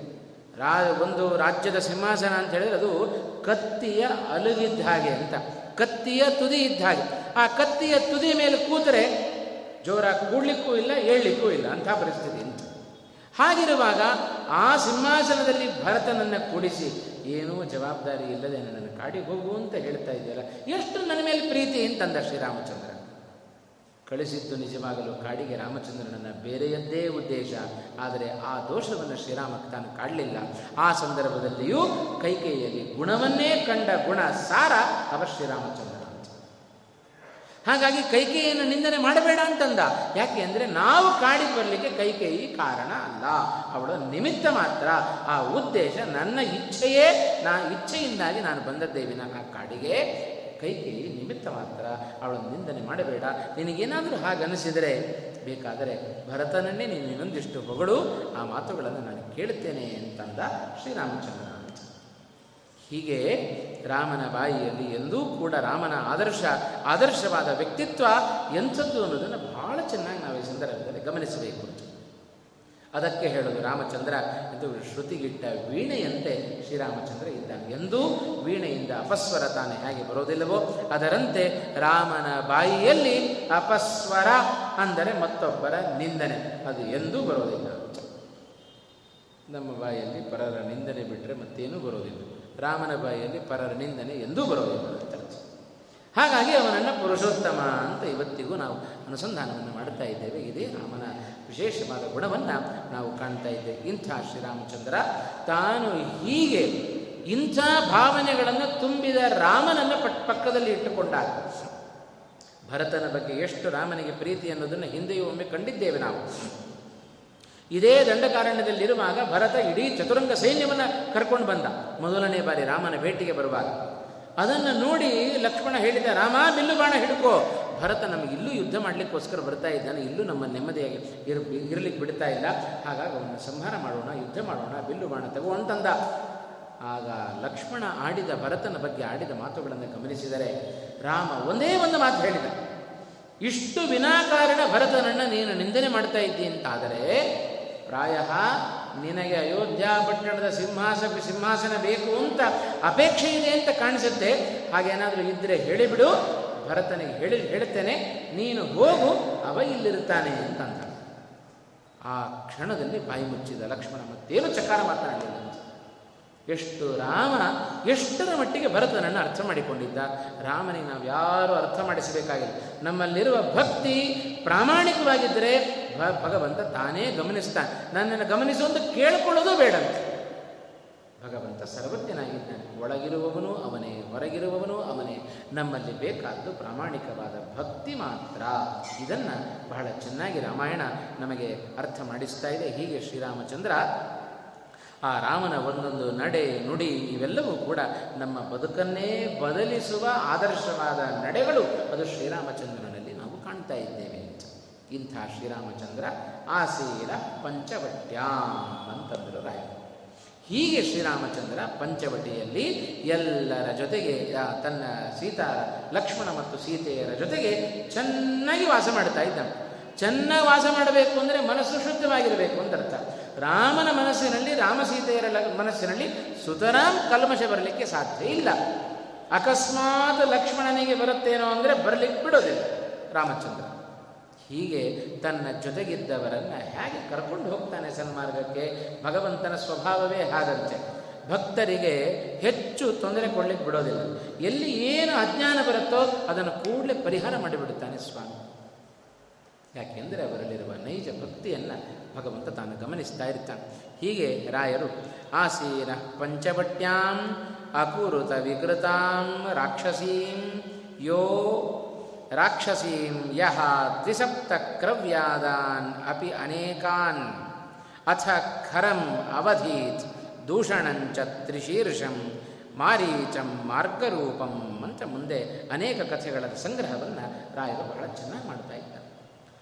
ಹೀಗೆ ಪಂಚವಟಿಯಲ್ಲಿ ಶ್ರೀರಾಮಚಂದ್ರ ಬಹಳ ಚೆನ್ನಾಗಿ ಆ ಪರಿಸರ ಪವಿತ್ರವಾದ ಪರಿಸರ, ಮನಸ್ಸಿಗೆ, ಕಣ್ಣುಗಳಿಗೆ ಬಹಳ ಆನಂದವನ್ನು ಉಂಟು ಮಾಡತಕ್ಕಂಥ ಪರಿಸರದಲ್ಲಿ ಮೂವರು ಕೂಡ ವಾಸ ಮಾಡ್ತಾ ಇದ್ದಾರೆ. ಇದೇ ಪ್ರಸಂಗದಲ್ಲಿ ಸಮಗ್ರ ರಾಮಾಯಣಕ್ಕೆ ಸೂತ್ರಧಾರಿಯಂತೆ ಇರತಕ್ಕಂತಹ ಆ ಶೂರ್ಪಣಕಿಯ ಆಗಮನ ಆಗ್ತಾ ಇದೆ. ಆ ಶೂರ್ಪಣಕಿ ರಾಮನ ಬಳಿಗೆ ಬರ್ತಾ ಇದ್ದಾಳೆ. ರಾಮನ ಮೋಹಕವಾದ ರೂಪ. ರಾಮರ ರೂಪ ಅತ್ಯಂತ ಅಸಾಧಾರಣವಾದ ರೂಪ. ಹಿಂದೆಲ್ಲ ವಾಲ್ಮೀಕಿಗಳು ಬೇಕಾದಟ್ಟದನ್ನು ವರ್ಣನೆ ಮಾಡಿದ್ದಾರೆ. ಆ ರಾಮನ ರೂಪವನ್ನು ನೋಡಿ ಕೂಡಲೇ ಮೋಹಿತಳಾಗ್ತಾ ಇದ್ದಾಳೆ ಶೂರ್ಪಣಕಿ ಆ ಶೂರ್ಪಣಕಿ ರಾವಣನ ತಂಗಿ, ಅವಳು ಎಲ್ಲ ಕಡೆ ಸಂಚಾರ ಮಾಡ್ತಾ ಇದ್ದಾಳೆ. ಯಾಕೆ ಸಂಚಾರ ಮಾಡ್ತಾ ಇದ್ದಾಳೆ? ತನಗೆ ಅನುರೂಪನಾದ ಒಬ್ಬ ವರ ಬೇಕು ಅಂತ ಸಂಚಾರ ಮಾಡ್ತಾ ಇದ್ದಾಳಂತೆ ಯಾಕೆ ಅಂದರೆ ಆ ಶೂರ್ಪಣಿಕೆಯ ಗಂಡ ಇದ್ದ ರಾವಣ ಒಮ್ಮೆ ಯುದ್ಧವನ್ನು ಮಾಡುವಾಗ ತನ್ನ ಪಕ್ಷದವರು ಯಾರು, ಶತ್ರು ಪಕ್ಷದವರು ಯಾರು ಅಂತ ತಿಳಿಯದೆ ತನ್ನ ತಂಗಿಯ ಗಂಡನನ್ನೇ ರಾವಣ ಕೊಂದುಬಿಟ್ಟು. ಏನು ಮಾಡಬೇಕು? ತಂಗಿಯ ದುಃಖವನ್ನು ನೋಡಲಾರದೆ ರಾವಣ ಹೇಳಿದ, ಹೋಗು ನಿನಗೆ ಅನು, ಅನುರೂಪನಾದ ವರನನ್ನು ನೀನೇ ಹುಡುಕೊಂಡು ಬಾ. ಯಾರನ್ನು ಬೇಕಾದರೂ ನೀನು ವರಿಸು. ನಿನ್ನ ಜೊತೆಗೆ ಖರ, ದೂಷಣ ಇವರಿಬ್ಬರು ಸಹಾಯಕರಾಗಿ. ಅವರಿಗೆ, ಅವರ ಹಿಂದೆ ಹದಿನಾಲ್ಕು ಸಾವಿರ ಸಂಖ್ಯೆಯ ಸೈನ್ಯವನ್ನು ನಾನು ಕೊಡುತ್ತೇನೆ. ಹೋಗು ಅಂತ ಹೇಳಿ ಆ ಶೂರ್ಪಣಕಿಯನ್ನು ರಾವಣ ಕಳಿಸಿದ್ದಾನೆ. ಆ ಶೂರ್ಪಣಕಿ ಎಲ್ಲ ಕಡೆ ಸಂಚಾರವನ್ನು ಮಾಡ್ತಾ ಮಾಡ್ತಾ ತಂ ದೇಶಂ ರಾಕ್ಷಸಿ ಕಾಚಿತ್, ಆಜಗಾಮ ಎದುರುಚ್ಛಯ ಪಂಚವಟಿಯಲ್ಲಿ ಸೀತಾರಾಮ ಲಕ್ಷ್ಮಣರು ವಾಸ ಮಾಡುವ ಆ ಪಂಚವಟಿಯ ಸ್ಥಳಕ್ಕೆ ಇಷ್ಟು ಕಾಮಚಾರಿಯಾದವಳು. ಸ್ವೇಚ್ಛಾಚಾರಿಯಾದವಳು. ಶೂರ್ಪಣಕಿ ಆ ಶೂರ್ಪಣಕಿಯ ಆಗಮನ ಪಂಚವಟಿಗೆ ಆಯಿತು ಬರ್ತಾ ಇದ್ದಾಳೆ, ಬಂದು ಕೇಳಿದ್ದು, ಶೂರ್ಪಣಕಿ ಆ ರಾವಣನ ತಂಗಿ ನೋಡಿದರೆ ಮಹಾವಿರೂಪ. ಅವಳ ರಾಮನಿಗೆ ವಿರುದ್ಧವಾದ ಗುಣಗಳೇ ಅವಳ ದೇಹದಲ್ಲಿದೆ ರಾಮನ ಭಾಷಣ, ಅವನ ಮಾತುಗಳು, ಅತ್ಯಂತ ಮಧುರವಾದ ಮಾತುಗಳು ರಾಮನ ಬಾಯಿಯಲ್ಲಿ ಬಂದರೆ ಕರ್ಷ ಕರ್ಕಶವಾದ ಧ್ವನಿಗಳು ಆ ಶೂರ್ಪಣಕಿಯ ಬಾಯಿಯಲ್ಲಿ ಬರ್ತಾ ಇದೆ. ಪ್ರೀತಿ ರೂಪ. ರಾಮನದ್ದು ಅತ್ಯಂತ ಪ್ರೀತಿಪೂರ್ಣವಾದ ರೂಪ. ಅವಳದ್ದು ವಿರೂಪ. ವಿರುದ್ಧವಾದ ರೂಪ. ರಾಮನ ಮುಖ ಅದು ಸುಮುಖ. ಅವಳ ಮುಖ ದುರ್ಮುಖ ಅಂತ. ವಾಲ್ಮೀಕಿಗಳು ಬಹಳ ಚೆನ್ನಾಗಿ ವರ್ಣನೆ ಮಾಡುತ್ತಾರೆ ಸುಮುಖಂ ದುರ್ಮುಖಿ ರಾಮಂ ವೃತ್ತ ಮಧ್ಯಂ ಮಹೋದರಿ. ವಿಶಾಲಾಕ್ಷಂ ವಿರೂಪಾಕ್ಷಿ ಸುಕೇಶಂ ತಾಮ್ರ ಮೂರ್ಧಜ ಅಂತ ಎಲ್ಲ ವಿರುದ್ಧವಾದ ರಾಮನಿಗೆ ವಿರುದ್ಧವಾದ ಗುಣಗಳನ್ನೇ ಶೂರ್ಪಣಿಕೆಯಲ್ಲಿ ಕಾಣ್ತಾ ಇದ್ದಾರೆ ವಾಲ್ಮೀಕಿಗಳು ಅಂತ. ರಾಮನದ್ದು ಪ್ರೀತಿಪೂರ್ಣವಾದ ರೂಪ ಇವನದ್ದಾದರೆ ಅವಳದ್ದು ವಿರುದ್ಧವಾದ ರೂಪ ವಿರೂಪ ಅವಳದ್ದು. ತರುಣಂ ದಾರುಣ ವೃದ್ಧ ನಿತ್ಯ ಯುವಕ ಶ್ರೀರಾಮಚಂದ್ರ. ಆದರೆ ಅವಳು ತಾ ದಾರುಣ ವೃದ್ಧ ಅತ್ಯಂತ ವೃದ್ಧಳಾಗಿದ್ದಾಳೆ. ಯಾವುದೇ ರೀತಿಯಾದ ರೂಪವೂ ಅವಳಲ್ಲಿಲ್ಲ. ಇವನದ್ದು ರಾಮಚಂದ್ರನದ್ದು ಯಾವಾಗಲೂ ನ್ಯಾಯಯುತವಾದ ನಡೆ. ಅವಳದ್ದು ಅನ್ಯಾಯದ್ದೇ ನಡೆ. ಮೋಸ ಮಾಡಿಕೊಂಡೇ ನಡೆಯುವವಳು ಅವಳ ಶೂರ್ಪಣಕಿ. ನ್ಯಾಯಮಾರ್ಗದಲ್ಲಿ ಯಾವಾಗಲೂ ನಡೆಯುವವ ಶ್ರೀರಾಮಚಂದ್ರ. ಅವನ ನ್ಯಾಯ ನಿಷ್ಠೆ ಸತ್ಯನಿಷ್ಠೆ, ಧರ್ಮನಿಷ್ಠೆ ಎಷ್ಟಿದೆ ರಾಮನಲ್ಲಿ ಅಂತ ಪ್ರತ್ಯೇಕವಾಗಿ ಹೇಳಬೇಕಾಗಿಲ್ಲ. ರಾಮಾಯಣದ ಪ್ರಾರಂಭದಿಂದಲೂ ಅದನ್ನು ಕಾಣ್ತಾ ಬರ್ತಾ ಇದ್ದೇವೆ. ಇಂಥ ನ್ಯಾಯ ನಿಷ್ಠೆ ಧರ್ಮ ಇವುಗಳಲ್ಲಿ ಆಸಕ್ತನಾದ ಈ ರಾಮಚಂದ್ರನನ್ನ ವಿವಾಹ ಆಗಬೇಕು ಅಂತ ಅವನನ್ನ ಮೋಹಿಸಿ ಶೂರ್ಪಣಕ್ಕೆ ತಾನು ಬರ್ತಾ ಇದ್ದಾಳೆ. ರಾಮಚಂದ್ರ ಒಂದೇ ಒಂದು ಮಾತು ಹೇಳಿದಂತೆ, ನೀನು ನನ್ನನ್ನು ಬಯಸಿ ಬರೋದು ಹೇಗಿದೆ ಅಂದರೆ ಸೂರ್ಯನನ್ನ ಬಯಸಿ ತಮಸ್ಸು ಬಂದಂತೆ ಇದೆ ಅಂತಂದ್ಬಿಟ್ಟ ಎಲ್ಲಾದರೂ ಕತ್ತಲೆ ನಾನು ಸೂರ್ಯನ ಜೊತೆಯಲ್ಲಿ ಇರ್ತೇನೆ ಅಂತ ಹೇಳಿದರೆ ಉಳಿಲಿಕ್ಕೆ ಸಾಧ್ಯವೋ? ಸಾಧ್ಯವೇ ಇಲ್ಲ. ಸೂರ್ಯ ಬಂದ ಅಂದರೆ ಕತ್ತಲು ತನ್ನಿಂತಾನೇ ಹೋಗಲೇಬೇಕು. ರಾಮಚಂದ್ರ ಸೂರ್ಯ ಇದ್ದಾಯಿ ಶೂರ್ಪಣಕ್ಕೆ ಕತ್ತಲೆ ಇದ್ದಾಯಿ ಆ ಸೂರ್ಯನಂತಿರುವ ರಾಮನ ಬಳಿಗೆ ಶೂರ್ಪಣಕ್ಕೆ ಎಂಬ ಕತ್ತಲೆ ಬಂದರೆ ಉಳಿಲಿಕ್ಕೆ ಸಾಧ್ಯ ಇಲ್ಲ ಅಂತ ಒಂದೇ ಒಂದು ಮಾತಿನಲ್ಲಿ ಎಲ್ಲ ಸಾರವನ್ನು ತಿಳಿಸಿಕೊಟ್ಟು ಬಿಟ್ಟ ಶ್ರೀರಾಮಚಂದ್ರ. ರಾಮನ ಮಾತು ಬಹಳ ಕಡಿಮೆ, ಅವನ ನಡೆ ಜಾಸ್ತಿ. ಆ ತನ್ನ ನಡೆಯಿಂದಲೇ ಮಾತನಾಡ್ತಾ ಇದ್ದ ಶ್ರೀರಾಮಚಂದ್ರ ಮಾತನಾಡಿ ಮತ್ತೊಬ್ಬರಿಗೆ ಅರ್ಥ ಮಾಡಿಸುವ ಗುಣ ಅದಲ್ಲಂತೆ. ಹಾಗಾಗಿ, ಸುಮುಖಂ ದುರ್ಮುಖಿ ರಾಮಂ ವೃತ್ತಮಧ್ಯಂ ಮಹೋದರಿ, ವಿಶಾಲಾಕ್ಷಂ ವಿರೂಪಾಕ್ಷಿ, ಸುಕೇಶಂ ತಾಮ್ರಮೂರ್ಧಜ, ಪ್ರೀತಿರೂಪಂ ವಿರೂಪಾಸ, ಸುಸ್ವರಂ ಭೈರಸಸ್ವರ, ತಾ ತರುಣಂ ದಾರುಣಾ ವೃದ್ಧ ದಕ್ಷಿಣಂ ವಾಮಭಾಷಿಣಿ, ನ್ಯಾಯವೃತ್ತಂ ಸುದುರ್ವೃತ್ತ ಪ್ರಿಯಂ ಅಪ್ರಿಯ ದರ್ಶನ ಇದು ಒಂದು ರಾಮನಲ್ಲಿ ಗುಣ. ಅವಳಲ್ಲಿ ವಿರುದ್ಧವಾದ ಗುಣ. ಯಾರಲ್ಲಿ ನೋಡಿದರೂ ಅವಳಿಗೆ ದೋಷವೇ ಕಾಣುತ್ತೆ. ರಾಮನನ್ನು ಯಾರೇ ನೋಡಿದರೂ ರಾಮನಿಗೆ ದೋಷಗಳು ಕಾಣುವುದಿಲ್ಲ. ಗುಣವೇ ಕಾಣುವ ಗುಣ ಸಾರ ಅವ ಶ್ರೀರಾಮಚಂದ್ರ. ಇಂಥ ರಾಮಚಂದ್ರನನ್ನು ಗಂಡನನ್ನಾಗಿ ಪಡಿಬೇಕು ಅಂತ ಬಯಸಿ ಬರ್ತಾ ಇದ್ದಾಳೆ. ಆಗ ಅವ ಹೇಳಿದ, ಯಾರು? ಅಂತ ಕೇಳುತ್ತಾನೆ ಶ್ರೀರಾಮಚಂದ್ರ. ಇಂಥ ವಿರೂಪಳಾದ ನಿನ್ನನ್ನು ನೋಡಿ ಯಾರು ನೀನು ಅಂತ ಪ್ರಶ್ನೆ ಮಾಡ್ತಾನೆ ಶ್ರೀರಾಮಚಂದ್ರ. ಶೂರ್ಪಣಕಿ ತನ್ನ ಪ್ರವೃತ್ತಿ, ತನ್ನ ಇಡೀ ಇತಿಹಾಸವನ್ನು ಹೇಳ್ತಾಳಂತೆ.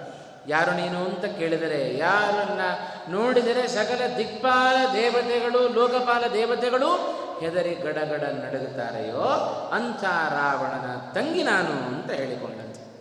ಕಾಮರೂಪಿಣಿಯಾಗಿ ನಾನು ಸ್ವೇಚ್ಛಾಚಾರಿಯಾಗಿ ಎಲ್ಲ ಕಡೆ ಸಂಚಾರ ಮಾಡುವವಳು ನನ್ನ ಹೆಸರು ಶೂರ್ಪಣಖ ಎಲ್ಲ ತನ್ನ ಹಿಸ್ಟ್ರಿಯನ್ನು ಹೇಳಿಕೊಳ್ತಾ ಇದ್ದಾಳೆ. ತನ್ನ ಎಲ್ಲ ಹಿಂದಿನ ಹಾಗೂ ತನ್ನ ಸಂಬಂಧವನ್ನು ಎಲ್ಲವನ್ನು ಹೇಳಿಕೊಂಡಂತೆ. ಹಾಗಾಗಿ ಅವಳು ಒಂದು ಮಾತು ಹೇಳಿದ್ರು ನಾನು ಸಂಚಾರವನ್ನು ಮಾಡ್ತಾ ಇರತಕ್ಕಂಥ ಉದ್ದೇಶ ಅನುರೂಪನಾದ ಒಬ್ಬ ಗಂಡ ಬೇಕು ಅಂತ. ಶೂರ್ಪಣಕ್ಕೆ ಹೇಳಿದ್ದು ನೀನು ನನ್ನ ಯಾಕೆ ಮದುವೆ ಆಗಬಾರದು ಅಂತ ರಾಮನನ್ನ ಕುರಿತು ಕೇಳ್ತಾ ಇದ್ದಾಳಂತೆ. ಯಾಕೆಂದರೆ ಒಂದು ಮಾತು ಸಮಾನಶೀಲ ವ್ಯಸನೇಶು ಸಖ್ಯಂ ಅಂತ ಹೇಳ್ತಾರೆ ಗೆಳೆತನವನ್ನು ಬಯಸಬೇಕು, ಸಂಬಂಧವನ್ನು ಬಯಸಬೇಕು ಅಂತಾದರೆ ಶೀಲ ಅಂದರೆ ನಡತೆ ಸಮಾನವಾಗಿರಬೇಕು. ಮನಸ್ಸಿನ ನಡತೆ, ದೇಹದ ನಡತೆ ಒಂದೇ ರೀತಿ ಇತ್ತು ಅಂತಾದರೆ ಆಗ ಸ್ನೇಹ ಕೊಡುತ್ತೆ.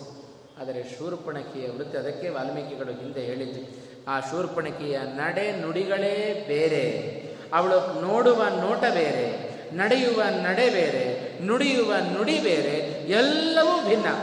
ಅವಳು ಸುಳ್ಳನ್ನೇ ಹೇಳಿದರೆ ರಾಮ ಸತ್ಯವನ್ನೇ ಹೇಳುವವ ಎಲ್ಲೆಲ್ಲಿಯೂ ಧರ್ಮವನ್ನೇ ಕಾಣುವ ಶ್ರೀರಾಮಚಂದ್ರ ಧರ್ಮದ ನಡೆ ಶ್ರೀರಾಮಚಂದ್ರನದ್ದಾದರೆ ವಂಚನೆಯ ನಡೆಯೇ ಶೂರ್ಪಣಕಿಯತ್ತು. ರಾಮನ ನುಡಿ, ಮಧುರವಾದ ನುಡಿ, ಆ ಶೂರ್ಪಣಕ್ಕೆ ಬಾಯಿ ಬಿಟ್ಟರೆ ಕಠೋರವಾದ ಸ್ವರವೇ ಅವಳಿಂದ ಬರುತ್ತೆ. ಹಾಗಾಗಿ ಇವರಿಬ್ಬರಲ್ಲಿ ಸಂಬಂಧ ಹೇಗೆ ತಾನೇ ಕೊಡುತ್ತೆ?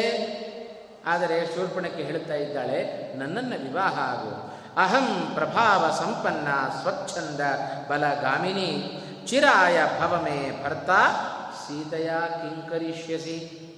ಈ ಸೀತೆಯನ್ನು ಕಟ್ಕೊಂಡು ನೀನೇನು ಮಾಡುತ್ತಿ? ಅವಳಿಂದ ನಿನಗೇನು ಪ್ರಯೋಜನ? ನನ್ನನ್ನು ಮದುವೆ ಆಗು. ಚಿರಕಾಲ ನನ್ನ ಜೊತೆಗೆ, ನೀನು ಗಂಡನಾಗಿ ನನ್ನ ಜೊತೆಗೆ ಬಾಳು ಅಂತ ಕೇಳಿಕೊಂಡಂತೆ. ವಿಕೃತಾಚ ವಿರೂಪಾಚ ನಚೇಯಂ ಸದೃಶೀತವಾ. ಅವಳು ಹೇಳೋದು ನೋಡ್ರಿ.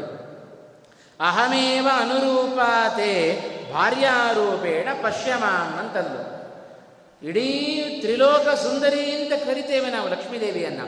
ಅಂಥ ಜಗದೇಕ ಸುಂದರಿಯಾದ ಲಕ್ಷ್ಮಿಯೇ ಸೀತೆಯಾಗಿ ಅವಳಲ್ಲಿ ಅಲ್ಲಿ ಅಲ್ಲಿರುವಾಗ ಅವಳನ್ನು ನೋಡಿ ಶೂರ್ಪಣಕ್ಕೆ ಹೇಳ್ತಾ ಇದ್ದಾಳಂತೆ. ವಿಕೃತ ವಿರೂಪಾಚ ಇಯಂ ಸದೃಶಿ ನತವ ಅಂತಂತೆ ಅತ್ಯಂತ ವಿಕೃತಳಾದ ವಿರೂಪಳಾದ ಈ ಸೀತೆ ನಿನಗೆ ಯೋಗ್ಯಳಲ್ಲ ನನ್ನ ಜೊತೆಗೆ ಸಂಸಾರವನ್ನು ಮಾಡು ಅಂತ ಹೇಳ್ತಾರೆ ಯಾವತ್ತಿಗೂ ಹಾಗೆ. ನಮ್ಮ ಸ್ವಭಾವವೂ ಹಾಗೆ. ಲಕ್ಷಣಗಳೆಲ್ಲವೂ ವಿಲಕ್ಷಣವಾಗಿಯೇ ಕಾಣ್ತವೆ ಅಂತ. ಲಕ್ಷಣ ಯಾವುದು ಲಕ್ಷಣ ಅಲ್ಲ. ವಿಲಕ್ಷಣಗಳೇ ನಮಗೆ ಲಕ್ಷಣ ಅಂತ. ನಿಜವಾದ ಲಕ್ಷಣ ಹೇಗಿರಬೇಕು? ದೇಹದ ಲಕ್ಷಣ, ಆಜಾನುಬಾಹು ಅಂತ ಕರೀತಾರೆ. ಎದ್ದು ನಿಂತುಕೊಂಡ್ರೆ ನಮ್ಮ ಮಂಡಿಯವರೆಗೆ ನಮ್ಮ ಕೈ ಹೋಗ್ತಾ ಇರಬೇಕು. ಈ ಕಣ್ಣಿನ ತುದಿ ಕಿವಿಯವರೆಗೆ ಇರಬೇಕು. ಅದು ನಿಜವಾದ ಲಕ್ಷಣ ಭರಿತವಾದ ಅವಯವಗಳಂತೆ. ಹಾಗೇನಾದರೂ ಇದ್ದರೆ ಇವತ್ತು ನಾವೇನು ಹೇಳ್ತೇವೆ? ಇಷ್ಟುದ್ದ ಕೈ ಇತ್ತು ಅಂದರೆ ಏನ್ರಿ? ಇಷ್ಟುದ್ದ ಕೈಗಳು ಅನ್ನೋದು ಎಲ್ಲ ಅವಲಕ್ಷಣಪ್ಪ ಅವನ ದೇಹ ಅಂತ ಅವಲಕ್ಷಣಗಳೇ ನಮಗೆ ಲಕ್ಷಣ. ಲಕ್ಷಣಗಳೆಲ್ಲವೂ ನಮಗೆ ಅವಲಕ್ಷಣ ಅಂತ ಹಾಗೆ ಆ ಶೂರ್ಪಣಕಿಗೂ ಕೂಡ ಆ ಸೀತೆಯನ್ನು, ಜಗದೇಕ ಸುಂದರಿಯಾದ ಸೀತೆಯನ್ನು ನೋಡಿದಾಗ ಮಾತ್ಸರ್ಯ ಯಾವತ್ತಿಗೂ ಮನಸ್ಸು ಹುಡುಕಾಗಿದ್ದರೆ ನಮ್ಮ ನೋಟ, ನಡೆ, ನುಡಿ ಎಲ್ಲವೂ ಹಾಗೆ ಅನಿಸುತ್ತೆ. ಎಲ್ಲವೂ ಕೆಟ್ಟದಾಗೇ ಇರುತ್ತೆ. ಹಾಗಾಗಿ ನಮ್ಮ ಮನಸ್ಸು ಶುದ್ಧವಾಗಿಟ್ಟುಕೊಳ್ಬೇಕು ಅಂತ ಹೇಳುವ ಉದ್ದೇಶವೇ ಅದಕ್ಕೋಸ್ಕರ. ಮನಸ್ಸು ಶುದ್ಧವಾಗಿತ್ತೋ ನಮ್ಮ ನಡೆನುಡಿಗಳೆಲ್ಲವೂ ಶುದ್ಧವಾಗಿರುತ್ತೆ. ಆ ದೃಷ್ಟಿಯಲ್ಲಿ ಸೀತೆಯನ್ನೇ ಅವಳ ವಿರೂಪ ಅಂತ ಹೇಳಿ ಹೇಳಿಬಿಡ್ತಾ ಇದ್ದ ಅದು ಅಹಮೇವ ಅನುರೂಪಾತೆ. ವಿರೂಪಳಾದ ನಾನು ನಿನಗೆ ಅನುರೂಪಳಾಗಿದ್ದೇನೆ. ಭಾರ್ಯಾರೂಪೇಣ ಪಶ್ಯಮಾನ್, ನನ್ನ ಹೆಂಡತಿಯಂತೆ ನೀನು ನೋಡು, ನನ್ನನ್ನು ಹೆಂಡತಿಯನ್ನಾಗಿ ಸ್ವೀಕಾರ ಮಾಡು ಅಂತ ಶೂರ್ಪಣಕಿ ತನ್ನ ಅಭಿಪ್ರಾಯವನ್ನು ರಾಮನ ಮುಂದೆ ಇಟ್ಲು. ಇಷ್ಟು ರಾಯರ ಮಾತು ಆಸೀನ ಪಂಚವಟ್ಯಾಂ ಅಕುರುತ ವಿಕೃತಾಂ ರಾಕ್ಷಸೀಂ. ರಾಕ್ಷಸೀಂ ವಿಕೃತಾಂ ಅಕುರುತ. ರಾಕ್ಷಸಿಯನ್ನ ವಿಕಾರವನ್ನಾಗಿ ರಾಮಚಂದ್ರ ಮಾಡಿದ. ಇದು ಎಷ್ಟು ರಾಯರ ಮಾತು ನೋಡ್ರಿ. ಅವಳು ಹೇಳ್ತಾ ಇದ್ದಾಳೆ, ವಿಕೃತಳಾದ ಸೀತೆಯನ್ನು ಬಿಟ್ಟು ಹಾಕು ನನ್ನ ಜೊತೆಗೆ ಬಾ ಅಂತಂದು. ಆದರೆ ರಾಯರದರ ಸತ್ಯವನ್ನು ಹೇಳಿದರು ವಿ, ಅವಳನ್ನು ವಿಕಾರಳನ್ನಾಗಿ ಮಾಡಿದ ಶ್ರೀರಾಮಚಂದ್ರ ಅಂತ. ಅಂದರೆ ಮೋಹಕವಾದ ರೂಪವನ್ನು ತೆಗೆದುಕೊಂಡಿದ್ದಾಳೆ, ಮೊದಲೇ ವಿಕೃತವಾದ ದೇಹ, ಇನ್ನೂ ವಿಕೃತವನ್ನಾಗಿ ಮಾಡಿದ ಶ್ರೀರಾಮಚಂದ್ರ. ಯಾಕೆ ಹಾಗೆ ಮಾಡಿದ? ಈ ಬೇಡಿಕೆಯನ್ನು ಇಟ್ಟಾಗ ಅವಳ ದೇಹವನ್ನು ವಿಕಾರವನ್ನಾಗಿ ಮಾಡಿದ ಶ್ರೀರಾಮಚಂದ್ರ. ಅದನ್ನೇ ರಾಯರು ಹೇಳುವಾಗ ಆಸೀನ ಪಂಚವಟ್ಯಾಂ ಅಕುರುತ ವಿಕೃತಾಂ ರಾಕ್ಷಸೀಂ ಯಹ ಅಂತ. ಯಾವ ಶ್ರೀರಾಮಚಂದ್ರ ರಾಕ್ಷಸಿಯಾದ ಸುರ್ಪಣಿಕೆಯನ್ನು ವಿಕಾರ ಮಾಡಿದ? ಏನು ವಿಕಾರ ಯಾಕೆ ವಿಕಾರ ಮಾಡಿದ ಅನ್ನೋದಕ್ಕೆ ಕಾರಣವನ್ನು ತಿಳ್ಕೊಂಡ್ವಿ ಏನು ವಿಕಾರಗೊಳಿಸಿದ? ಅವಳ ದೇಹದಲ್ಲಿ ನಮಗೆಲ್ಲ ಕಥೆ ಗೊತ್ತಿದೆ. ಅವಳ ಕಿವಿಯನ್ನು ತುಂಡರಿಸಿದ, ಮೂಗನ್ನು ತುಂಡರಿಸಿದ ಅಂತ. ಅದೇ ರಾಮಾಯಣದ ಹಿನ್ನೆಲೆಯಲ್ಲಿ ಆ ಪ್ರಸಂಗವನ್ನು ನೋಡಿದರೆ ಇನ್ನೂ ಒಂದಿಷ್ಟು ಸ್ಪಷ್ಟತೆ ನಮಗೆ ಸಿಗಲಿಕ್ಕಿದೆ. ಆ ದೃಶ್ಯವನ್ನು ನಾಳೆ ದಿವಸದ ಪ್ರವಚನದಲ್ಲಿ ನೋಡೋಣ ಅಂತ ಹೇಳ್ತಾ ಇವತ್ತಿನ ಉಪನ್ಯಾಸವನ್ನು ಮುಕ್ತಾಯ ಮಾಡೋಣ. ಶ್ರೀಕೃಷ್ಣ ಅರ್ಪಣಮಸ್ತು ಕಾಯೇನ ವಾಚ ಮನಸಾ ಇಂದ್ರಿಯೇಧ್ಯಾತ್ಮನ ಸ್ವಭಾವ ಕರೋಮಿ ಯದ್ಯತ್ ಸಕಲಂ ಪರಸ್ಮೈ ನಾರಾಯಣ ಸಮರ್ಪಯಾಮಿ ಶ್ರೀಕೃಷ್ಣ.